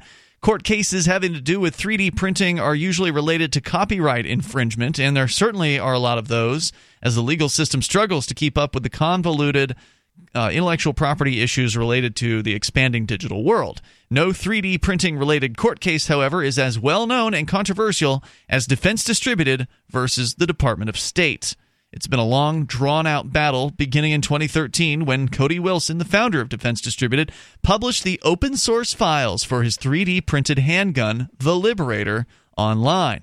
The State Department later ordered that he take those files down, which, of course, you know, they'd already gotten out there. So Right. there are already uh, multiple distributions of the Liberator plans on the internet. So the old Streisand effect. Uh, try to suppress something and it gets more popular. Right. And if you put something on BitTorrent, it is not being stored in the United States That's true. per se, it's stored everywhere. But he had them on his website, so he had to take those down under this order from the State Department, and he did uh, do that. But not before thousands had already downloaded them and spread them elsewhere on the internet. In 2015, with the help of gun rights organization the Second Amendment Foundation, Wilson filed a federal lawsuit claiming the State Department had violated not only his Second Amendment, but his First Amendment rights. But not only should you have the right to bear arms, but you should have the right to talk about your uh, arms and explain how Talk you about whatever. yeah, explain how you built those arms, which is what essentially the plans are for the the Liberator. It's a I set of instructions. Off of a bear. It's what now? I said I cut them off of a bear. The arms, uh, the the uh, the three D. The 3D printed uh, it, the files are basically a set of instructions that your computer follows and sends to the, the printer that that it follows, and then it results in parts being printed out that you then follow more instructions on putting together, and you have yourself a gun. So again, basic freedom of speech argument there. So he filed this lawsuit, and uh, by suppressing his right to share information online, Wilson argued that the State Department was violating his right to free speech. His request for a preliminary injunction was denied on the grounds that the safety of the public outweighed any damages that Wilson had suffered from the alleged violation of his rights. As the State Department said in its initial letter to Wilson, posting files for weapons online may be in violation of the International Traffic in Arms Regulations, the ITAR, as the files could be accessed by anyone, domestic or overseas. So they, they essentially were arguing that, well, it's fine if you share your free speech with people in Texas or here in the United States, but you can't just put weapons plans on the internet. Terrorists could download those. Was essentially what So the- ridiculous. Yeah, essentially Terrorists could get jobs working for the government and then wind up shooting people in San Bernardino, California as well. Wilson responded by filing an appeal to the Fifth Circuit Court of Appeals, but this week, and again, this was in September, this week he was dealt another defeat as the court ruled in a 2 1 decision that national security still supersedes Wilson's right to free speech. Now, this is a disturbing opinion uh, that su- suggests that free speech is in no way a primary right that people actually have. All the state has to do is claim, well, national security, and then they have all the justification they need, apparently, to restrict your free speech. Isn't that what Hitler did? Sounds probably very familiar to uh, the, the homeland. So, so just to uh, add to this a little bit, if anybody wants to listen to some great interviews with Cody Wilson, uh, uh, Ernie Hancock's ha- ha- had him on several Yeah. times, and, and they're very in depth, very detailed. And just simply Google Freedom's Phoenix, Cody Wilson. It'll bring you right to Ernie Hancock show, and you can listen to them uh, MP3s, and, and they're great. Yeah, he does a good job, no doubt about it. So Uh, here's something that's very interesting. Uh, just looking around trying to find out if I can find these files, and surprise, surprise, archive.org has them. Has them. Nice. Very nice. Many of my friends have them too. So here's an excerpt from the decision slapping down Cody Wilson uh, at the Fifth Circuit Court of Appeals. Quote Ordinarily, of course, the protection of constitutional rights would be the highest public interest at issue in a case. That is not necessarily true here, however, because the State Department has asserted a very strong public interest in national defense. Now, remember, the, the word public is code for government. Uh, usually, when you see the government people using the word public, they want you to think about the people.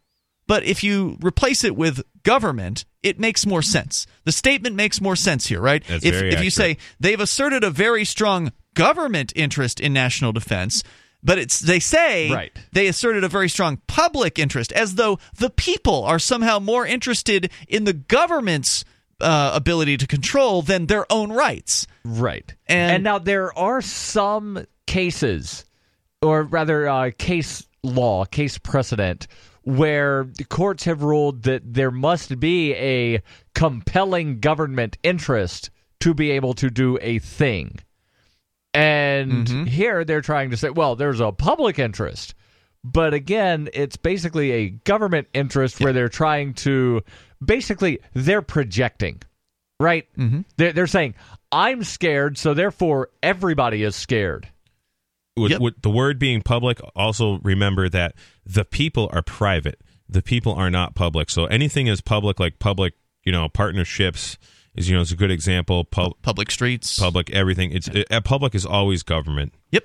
Uh, that's what I'm saying. It's always important to know their code words when they're they're using them. Uh, so going on here, so a strong public interest in national defense and national security. The ruling goes on to say that, quote, indeed, the State Department's stated interest in preventing foreign nationals, including all manner of enemies of this country, from obtaining technical data on how to produce weapons and weapon parts is not merely tangentially related to national defense and national security, it lies squarely within that interest. So what they're saying is is the fact that there are so-called enemies of the United States, the boogeyman out there, the you uh, know whether it's u.s citizens are enemies of the united states wh- whether it's the communists or whether it's you know the the terrorists or whoever the boogeyman of the moment is, the fact that there is a enemy out there is the justification they're using to destroy your freedom. That's the justification they're using to say, well, sorry, but we're just going to have to dampen your free speech over here because we have enemies. So I wonder if they're going to start treating this these files that have the diagrams on how to build a liberator the same way they'd be treating someone having child porn on their device. or drugs or whatever. Yeah, sure. Toll free number here 855 450 free. get a little more here about Cody Wilson uh, in his case, what's going on there, and you can share your thoughts with us. Take control of the airwaves. Uh, 855 450 free. It doesn't have to be about guns. That's been the uh, the bulk of the conversation tonight, but you can bring up anything. And this is Free Talk Live 855 450 3733. We're coming up.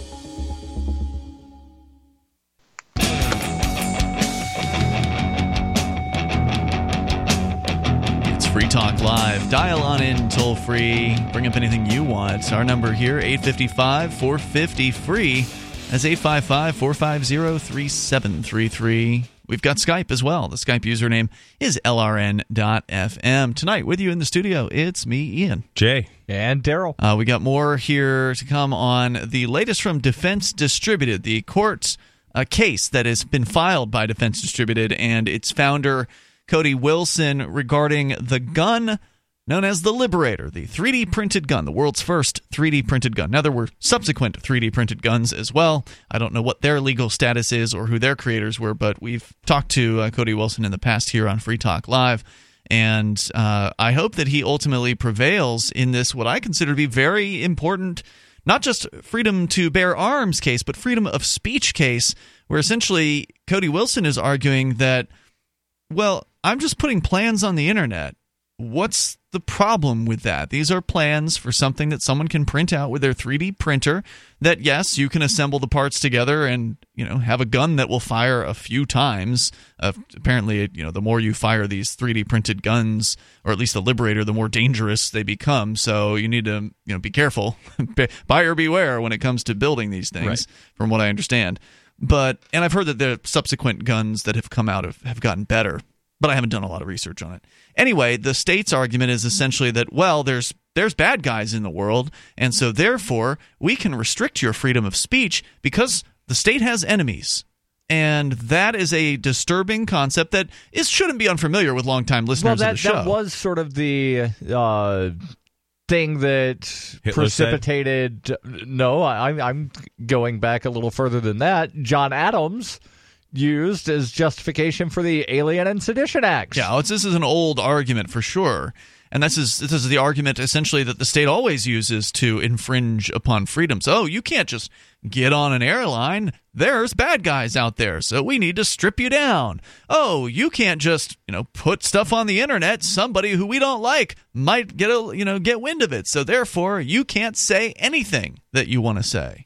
Uh, it's it's a crazy idea, and unfortunately, there's probably some court precedent for it. So he may not be victorious on this. But nonetheless, there's more to the story, and we'll get to that coming up here in moments. But first, we go to the Skype where James is on the line in Arizona. You're on Free Talk Live. Go ahead. That was a pretty funny story, Jay, that you told about the Winnebago being on autopilot. Because like? I'm still, yeah, I, I'm as baffled as you are when I listen to you spin a bunch of stupid conspiracy theories that I don't think you're joking about. You actually take dead seriously because you listen to losers like George Noory or Ernie Hancock, the sucker that he is. And uh, Ernie's a good man. Those, no, he's not, and neither Actually, are he is quite And a if- good man. I know him no, personally. he's not. A conspira- Do you know him? Do you Somebody know him, that James? spins conspiracy theories is not a good Has man. he ever done anything And to when- you? How is that? oh he yes, he you? has actually, and I'll be happy to answer that on the end of, other end of the call if I may speak about what I called in to talk about. But I'd be happy to answer that. Well, it sounds like you've called in to uh, insult Jay. So do you have anything like you know actually worth Jay saying? has more than insulted me, and I didn't start it with. I didn't. I'm not the one that started with insults. Jay did. And Pretty sure know, he I didn't do love how that. you guys do too, and then you take insult to me insulting you back, but you're not really a minister either. Jay, again, I want to talk to you about your Looney Tune conspiracy theories. And by the way, I'd be happy to come to Keene, New Hampshire, and take you up on working with you. You said I'd have fun. Yeah, maybe you want to want to go stack you. some hay, cut some I- firewood. Uh, I'm not averse to work like the two, the person you're looking at right now, who as we both know is averse to work and has never I had a real job since He works really hard, actually. Keene. Anyway, I'll Both take these you up guys on that. work hard. Jay, Jay, I'll take you up on that. Cool. I don't work for free because I know I'll have so much fun that the city, the good people of Keene, New Hampshire, will thank me when they found that you've moved from town after having had to spend a day with me because I'll talk your off with the truth and I'll deprogram you and you'll literally go into shock because you again, You'll Ernie Hancock's me? not a good person. Oh, come yeah, on. when you talk about Rothschilds and international bankers and Well, they George don't exist, Bush right? and, and and the president now are puppets of people you can't name.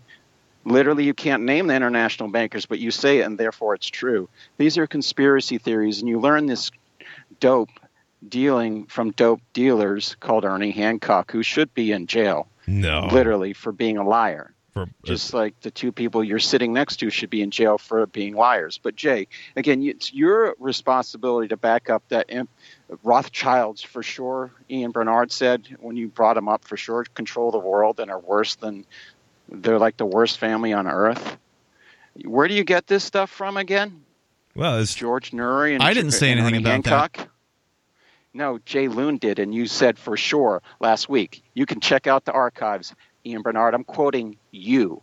But I know uh, you say you don't do drugs, Ian Bernard. It was only a week ago. I know you talk out of your sassafras all the time, but you don't remember the things you say very well, do you? I, I think Jay Loon is a hilarious nickname. I love it. It he is. does. He is creative Jay about Looney those. Tune. Hey, thanks for the call up to tonight. James. That's enough from you. Uh, toll free number 855 450 free. That's 855 450 3733. Uh, Look, I don't know anything about the Rothschilds. I, uh, you know, whatever it was I said, I don't, yeah, it's true. I don't recall it. Um, but uh, I don't claim to be one of the people who's in any way an expert on the international intrigue of who runs what and who's in charge of what. So there was care. some interesting exchange between a guy named Ishmael Mayer Rothschild and uh, Andrew Jackson about this centralized banking system and it was way back. Yeah, yeah, 1836. If Okay. you read uh, Andrew Jackson's veto of the uh, Va- Banking Act of 1836, you can learn some stuff. But in history there, and this was at some John Birch Society stuff that I went to when I was like a teenager with my grandmother. Mhm. You know, they, we get a lot. They did a lot of presentations on you know the, the Ro- Rockefellers and the Rothschilds, and Ishmael Mayer Rothschild was like a guy who he was like president or in charge of the London Bank or something, and he was basically was like threatening Andrew Jackson, you know, that he would tear the country in two if they didn't allow this bank to happen, and you know, and there was alleged assassination hits put on Andrew Jackson by this, you know.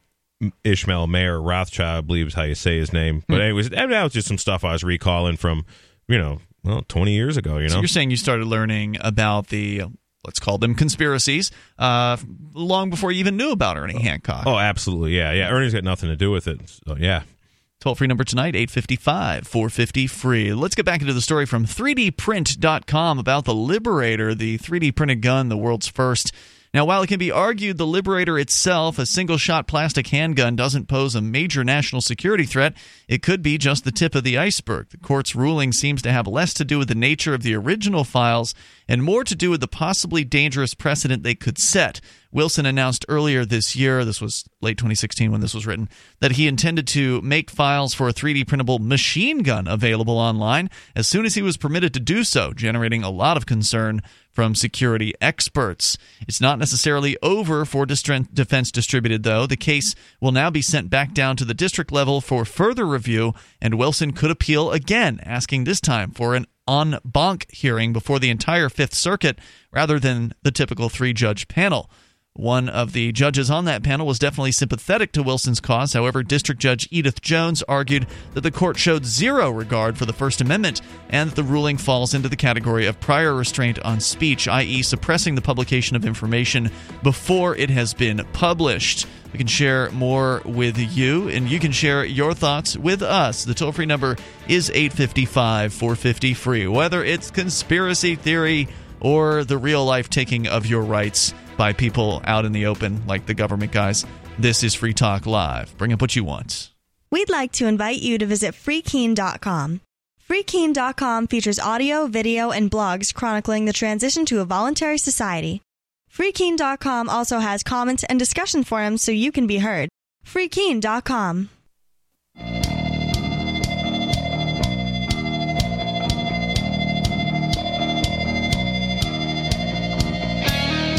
Free Talk Live. Dial in toll free. Take control of the airwaves. Bring up anything you want.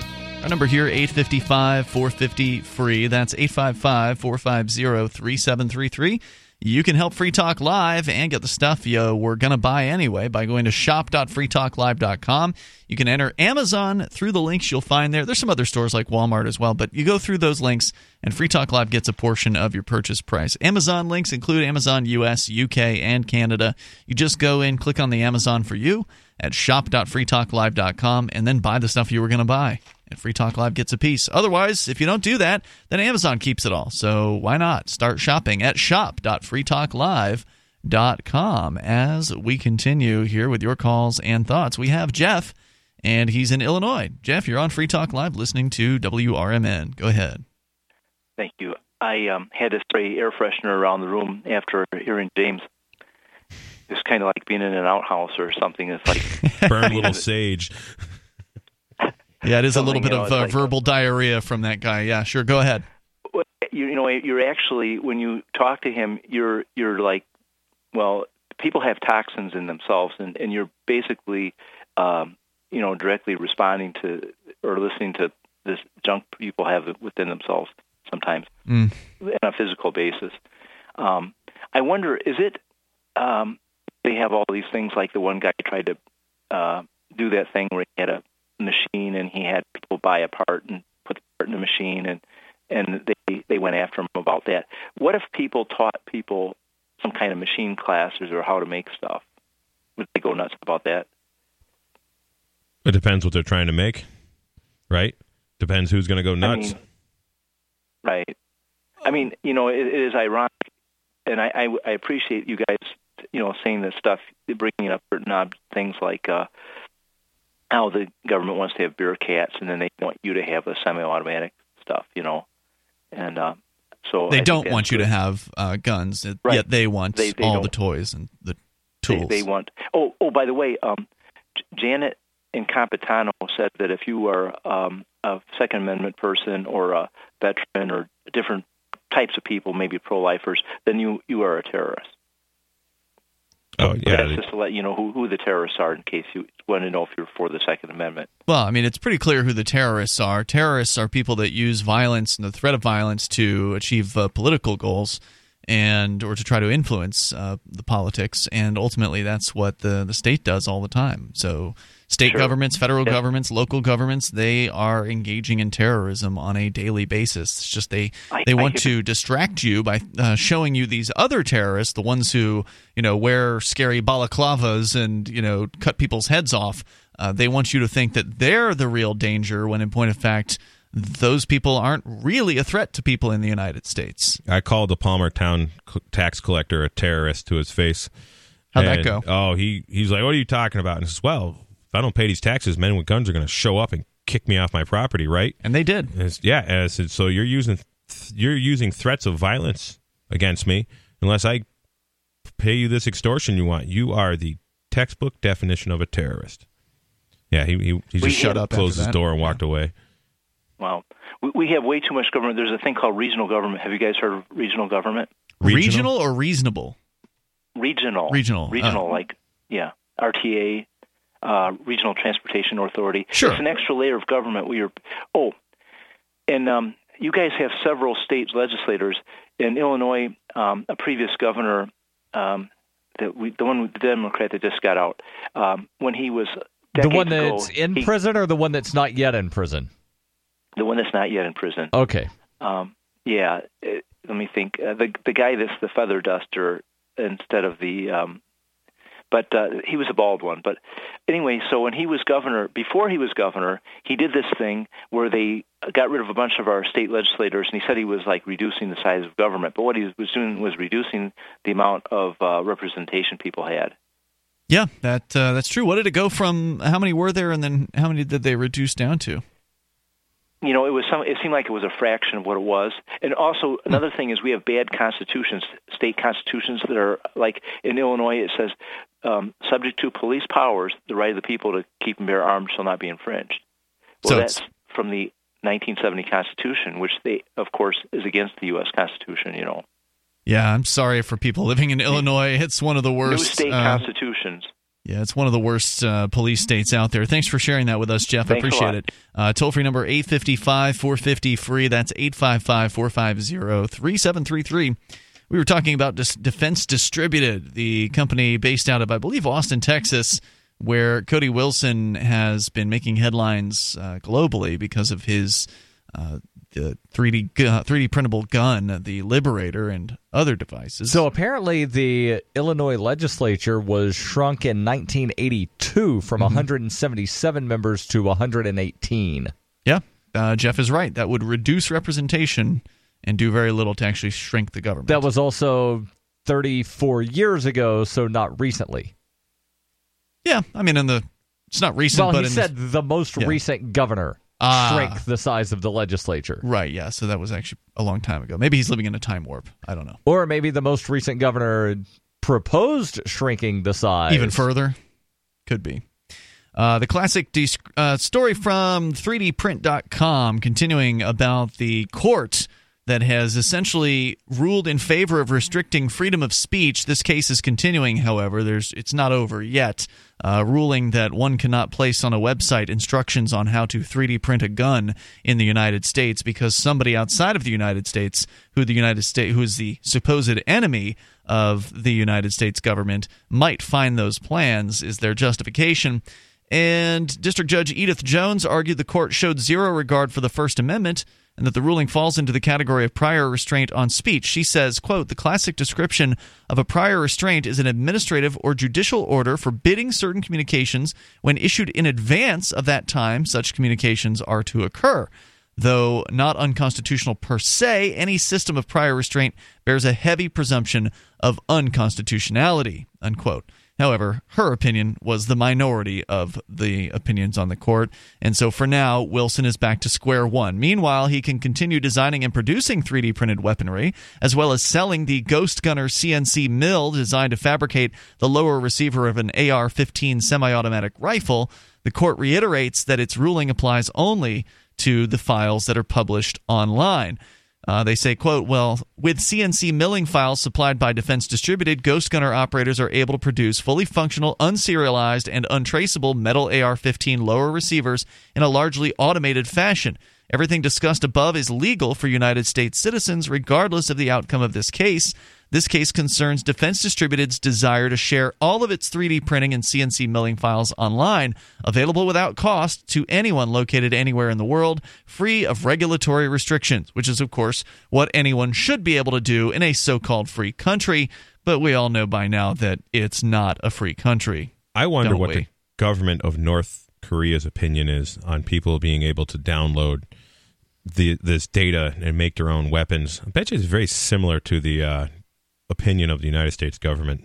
Finally, Defense Distributed, according to 3dprint.com, also sells prefabricated prefabricated lower receivers for the AR-15 and AR-10. It remains to be seen whether Wilson will continue to pursue his fight with the government, but considering how doggedly he has pursued it thus far, I suspect we haven't seen the last of this case. So that's the latest I saw. Maybe there's something that's newer. Of course, the federal court system tends to have its gears turn very slowly, so it may very well be that September of 2016 is the last update on this. If you know more, if you're following the case closely, definitely give us a call toll free at 855 450 free. If you have a case number, get that to me off the air. I'll take a look in Pacer. I do not have a case number, but you can actually uh, search for names in the in the Pacer system. So that would that would be the best right, way to find but out. Wilson is not exactly a uncommon last name. True. So digging through all of the Wilsons might Let's be a little difficult. I might be We'll able to find discuss it. off the air. Um, I'll see what I can do. Uh, toll free number here 855 450 free. That's 855 450 3733. Coming up, Jay Noon was recently at kind of a tour stop for the daughter and the wife of one of the men who was shot to death in the Oregon standoff situation. That's right. Lavoy. Finicum's wife and daughter. More coming up.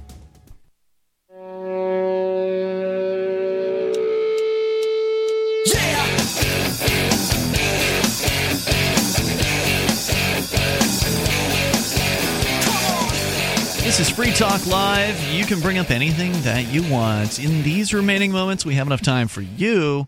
Our number is 855 450 free. That's 855 450 3733. Skype username is lrn.fm. And also, you can save at Purse. SaveATPurse.com. That's where you can go. If you want to save, let's say 20, 25%, uh, you choose your discount when it comes to saveatpurse.com. You save on your purchases at Amazon. But here's the catch, and there is the, just one catch. You have to use Bitcoin or one of the other more popular alternatives to Bitcoin, one of the other cryptocurrencies. If you don't have cryptocurrency like Bitcoin, sorry, you can't benefit from saveatpurse.com. But this is a great reason to go out and get some Bitcoin because you can save easily 20, 25%, 15%. You decide. Now, I've been using 25% recently because I've been getting it. There was a time when I didn't feel like I could get 25% off, but now it's, you know, every time I'm uh, on there, I'm using 25%, and somebody fulfills my order within a day usually. It's amazing. And why not? I mean, if you can save 20, 25%, why would you choose to pay full price? Hello. It it makes sense. It works. This is real. I've been using it for more than two years of my life. So this isn't some sort of flash in the pan uh, website that's going to disappear tomorrow. And you've bought some high ticket items on here. yeah absolutely um, again if you're going to buy a high ticket item you might as well save 10 15 20% uh, saveatpurse.com saveatpurse.com that's where you can go to get started I Now- just happened to have looked at mine a couple days ago. I've saved almost four hundred and fifty dollars. Sweet. How many orders did you see that? Uh, like forty-five. Nice. Again, those Yeah. are 45 orders that you would have paid full price for otherwise. I'm over 700 bucks on mine. I bought a lot amazing. of I bought a lot of high end tools the past couple years. Yeah. So well, like one tool was 610 bucks on a Snap-on truck. With Purse and Amazon, I ended up getting it for $309. That's a huge discount. Absolutely. And it's the same product, same Sa- exact same quality. exact thing, yes. So, uh, Jay, you were recently at a tour stop. Apparently, the daughter and wife, uh, or I guess widow now, of uh, Lavoy Finicum That's correct. We're doing some sort of a tour, like a Freedom or Know Your Rights tour. I want you to tell me more about that, but uh, let's recap who Lavoy Finicum is for listeners that may not be familiar. So Lavoy Finicum is a northern Arizona rancher, and even Or before was, I guess. or I'm was, and he was one of the guys. So I, I might this might be a little inaccurate, but I'm pretty sure that he he went up to the Bundy's ranch when they had that kind of like standoff up there. Everybody, a few years ago, yeah, like few four, years years four or ago. five years ago. And so he's been doing these these videos for a while. He's been very outspoken and uh, about freedom and liberty. He's been having problems with the BLM for years because he oh, he ha- he had a BLM lease and Bureau of Land Management. right and basically on this land that he had the lease on, he, he owns the water and the grass, and then somebody else owns the timber and somebody else owns you know the minerals.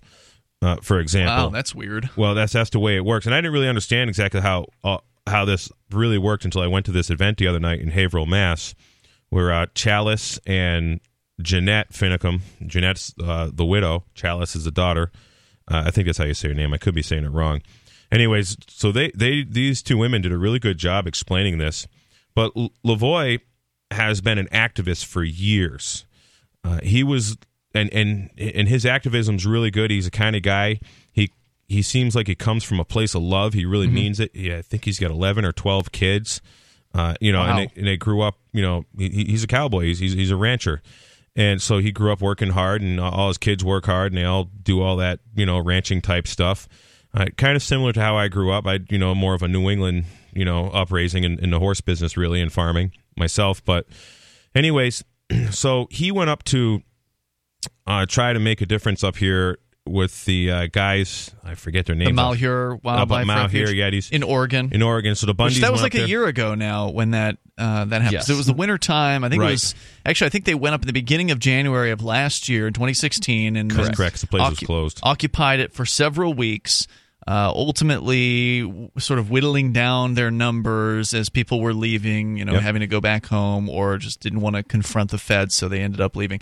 Ended up being a group, a very small group of people that was uh, was still occupying that place, and he was one of them.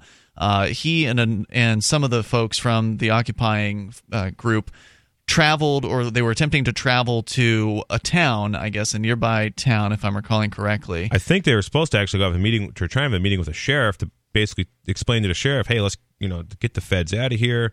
You know, it's all it's all about property rights. They got ran uh, run off the road as they were driving towards this supposed Yep. meeting. And then uh, this guy, Lavoy Finicum, gets out of the car. It sounded like there might have been shots being fired at them. He gets out, presumably to kind of draw the fire away from the people in the vehicle, and ultimately gets shot to death by, I believe it was state troopers, if I'm recalling correctly, Oregon State uh, State Police, shot to death by the state police. And there's, you know, there was some there was some discussion, disagreement as to whether or not he was trying to pull a gun on the state troopers or if he was just shot down in cold blood. Uh, and I don't remember, you know, if that has ever been in any way uh, determined because the video footage from the federal government from their drones was suspect. And the people in the car, of course, believed that, that Lavoy was a good man who was not going to shoot the police and that the cops shot him dead for no reason. Well, his his wife and daughter definitely presented a, a story that you know he was targeted. They wanted him to make an example of him. They wanted him out of the picture because this guy is very well put together on his on, on what he has to say. If you watch his videos, he has the website is One Cowboy Stand for Freedom, and he he did a lot of YouTube videos hmm. long before this, and he's been doing activism for quite a while. And of course, it's worth pointing out that the occupiers were found not guilty by a jury. right, So all of that, all of the the- you know the police presence, all of the violence on the part of the government was for naught. I mean, they didn't even get their conviction. Oh yeah, yeah, it, it was, which is awesome. Yeah. And- but a bunch of these guys are still in jail because they're going to try to charge them on other stuff. Oh, really? Yes, they, they were talking about it uh, on Facebook. If you guys look up one cowboy's daughter stand, one cowboy's daughter standing for freedom is is the Facebook page about their tour. They're in Mhm. Georgia right now. I think they're going to. They be, were just in Massachusetts the other day. And in uh, Georgia. Saturday. Oh, Yeah. wow. Then Sunday or Monday they're in New York. Oh, no, I'm sorry. Friday they're in New York. Saturday they're in Massachusetts, and then I believe Monday they were in Maryland. Okay. I think they're actually in North Carolina tonight. They're moving down the East Coast. Tomorrow they're in Georgia. Okay. One Cowboy's daughter standing for freedom is on Facebook. So what did they cover? I mean, what did uh, So- you know? What did you learn while you were there? Well, what I learned that they, the feds, literally occupy and own eighty percent of the land in the western United States. Yeah. and that they are ridiculous to deal with. Uh, for example, Jeanette, the the widow of Lavoy, the feds won't even acknowledge or recognize her husband's land lease, and she had to pen up a bunch of her cattle and put them in a feedlot and and spend thirty thousand dollars feeding her cattle when she's p- already owns a, a land lease, is paying a mortgage payment on this land lease, and the BLM won't let her use it. They won't return her call. They're they're just like ignoring her. They're being ridiculous. Hmm. They did they did a they do a cattle drive. They drive their cattle like fifty miles to from their ranch to this lease, And as they started doing their cattle drive, they were basically told if you continue your cattle drive, we're showing up there and arresting everybody. Wow. So what she did is she hired a bunch of truckers to come and move 150 head of cattle. You know, you, in a semi, you only get 34 cow, you know, adult cows in, on, on a semi. Mhm. She had to spend thousands of dollars getting them all trucked, which you know is tremendous inconvenience. I mean, that's why they just push them with horses. You know, it's, you can just walk them and they do it. So this is her second tour she was doing. She did another tour over the summer where she actually came to Massachusetts. They had a uh, Second Amendment rally down in Belchertown, Mass. that my friend uh, Dave Kopaz put on. Uh, Dave does a show called Red Pill Politics, which they actually did a filming of the other night in Haverhill. So she talked about how they would go to these towns and the FBI would would call up the town manager or the mayor's office, the police department, the county sheriff, and say, "Hey, domestic terrorists are coming there." and th- she lit, she said that the local town selectmen were were and the police officers, local town police, were asked if they could raid this place because there might be su- suspicious characters. Wow. And they, they go on how they're th- this these two women are domestic terrorists. Uh, the FBI has been following them all over the place, basically harassing them, intimidating uh, the towns that they're going into to do stuff. So, and a big thing about this is one of Lavoy's things was, you know, life, liberty, and property. And as soon as any any of those three elements are taken, the other two are going to be taken, you know, very quickly. And his biggest thing is they've taken our property. We're all tenants on the land. We can't own property, which I, I experienced firsthand myself. That's that's right. Now, where does what was the tour called again? one cowgirl, uh, one cowgirl, one cowboy's daughters stand for freedom, or one cowboys stand for freedom.com is the website. All right, Jay Noon uh, with us here. We'll see you tomorrow night online in the meantime over at freetalklive.com. You've probably heard the libertarian author Tom Mullen interviewed or talked about on Free Talk Live. Well, Tom wrote a song called You Were Right, Mr. Spock.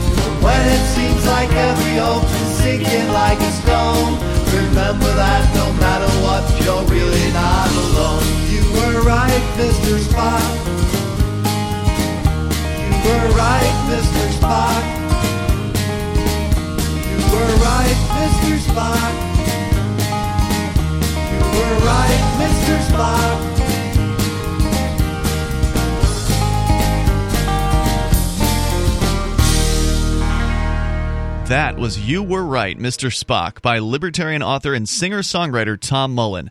To get it on iTunes, Amazon, Spotify, and more, go to skepticsongs.com. If you want to read Tom's articles and free excerpts of his books, go to tommullen.net.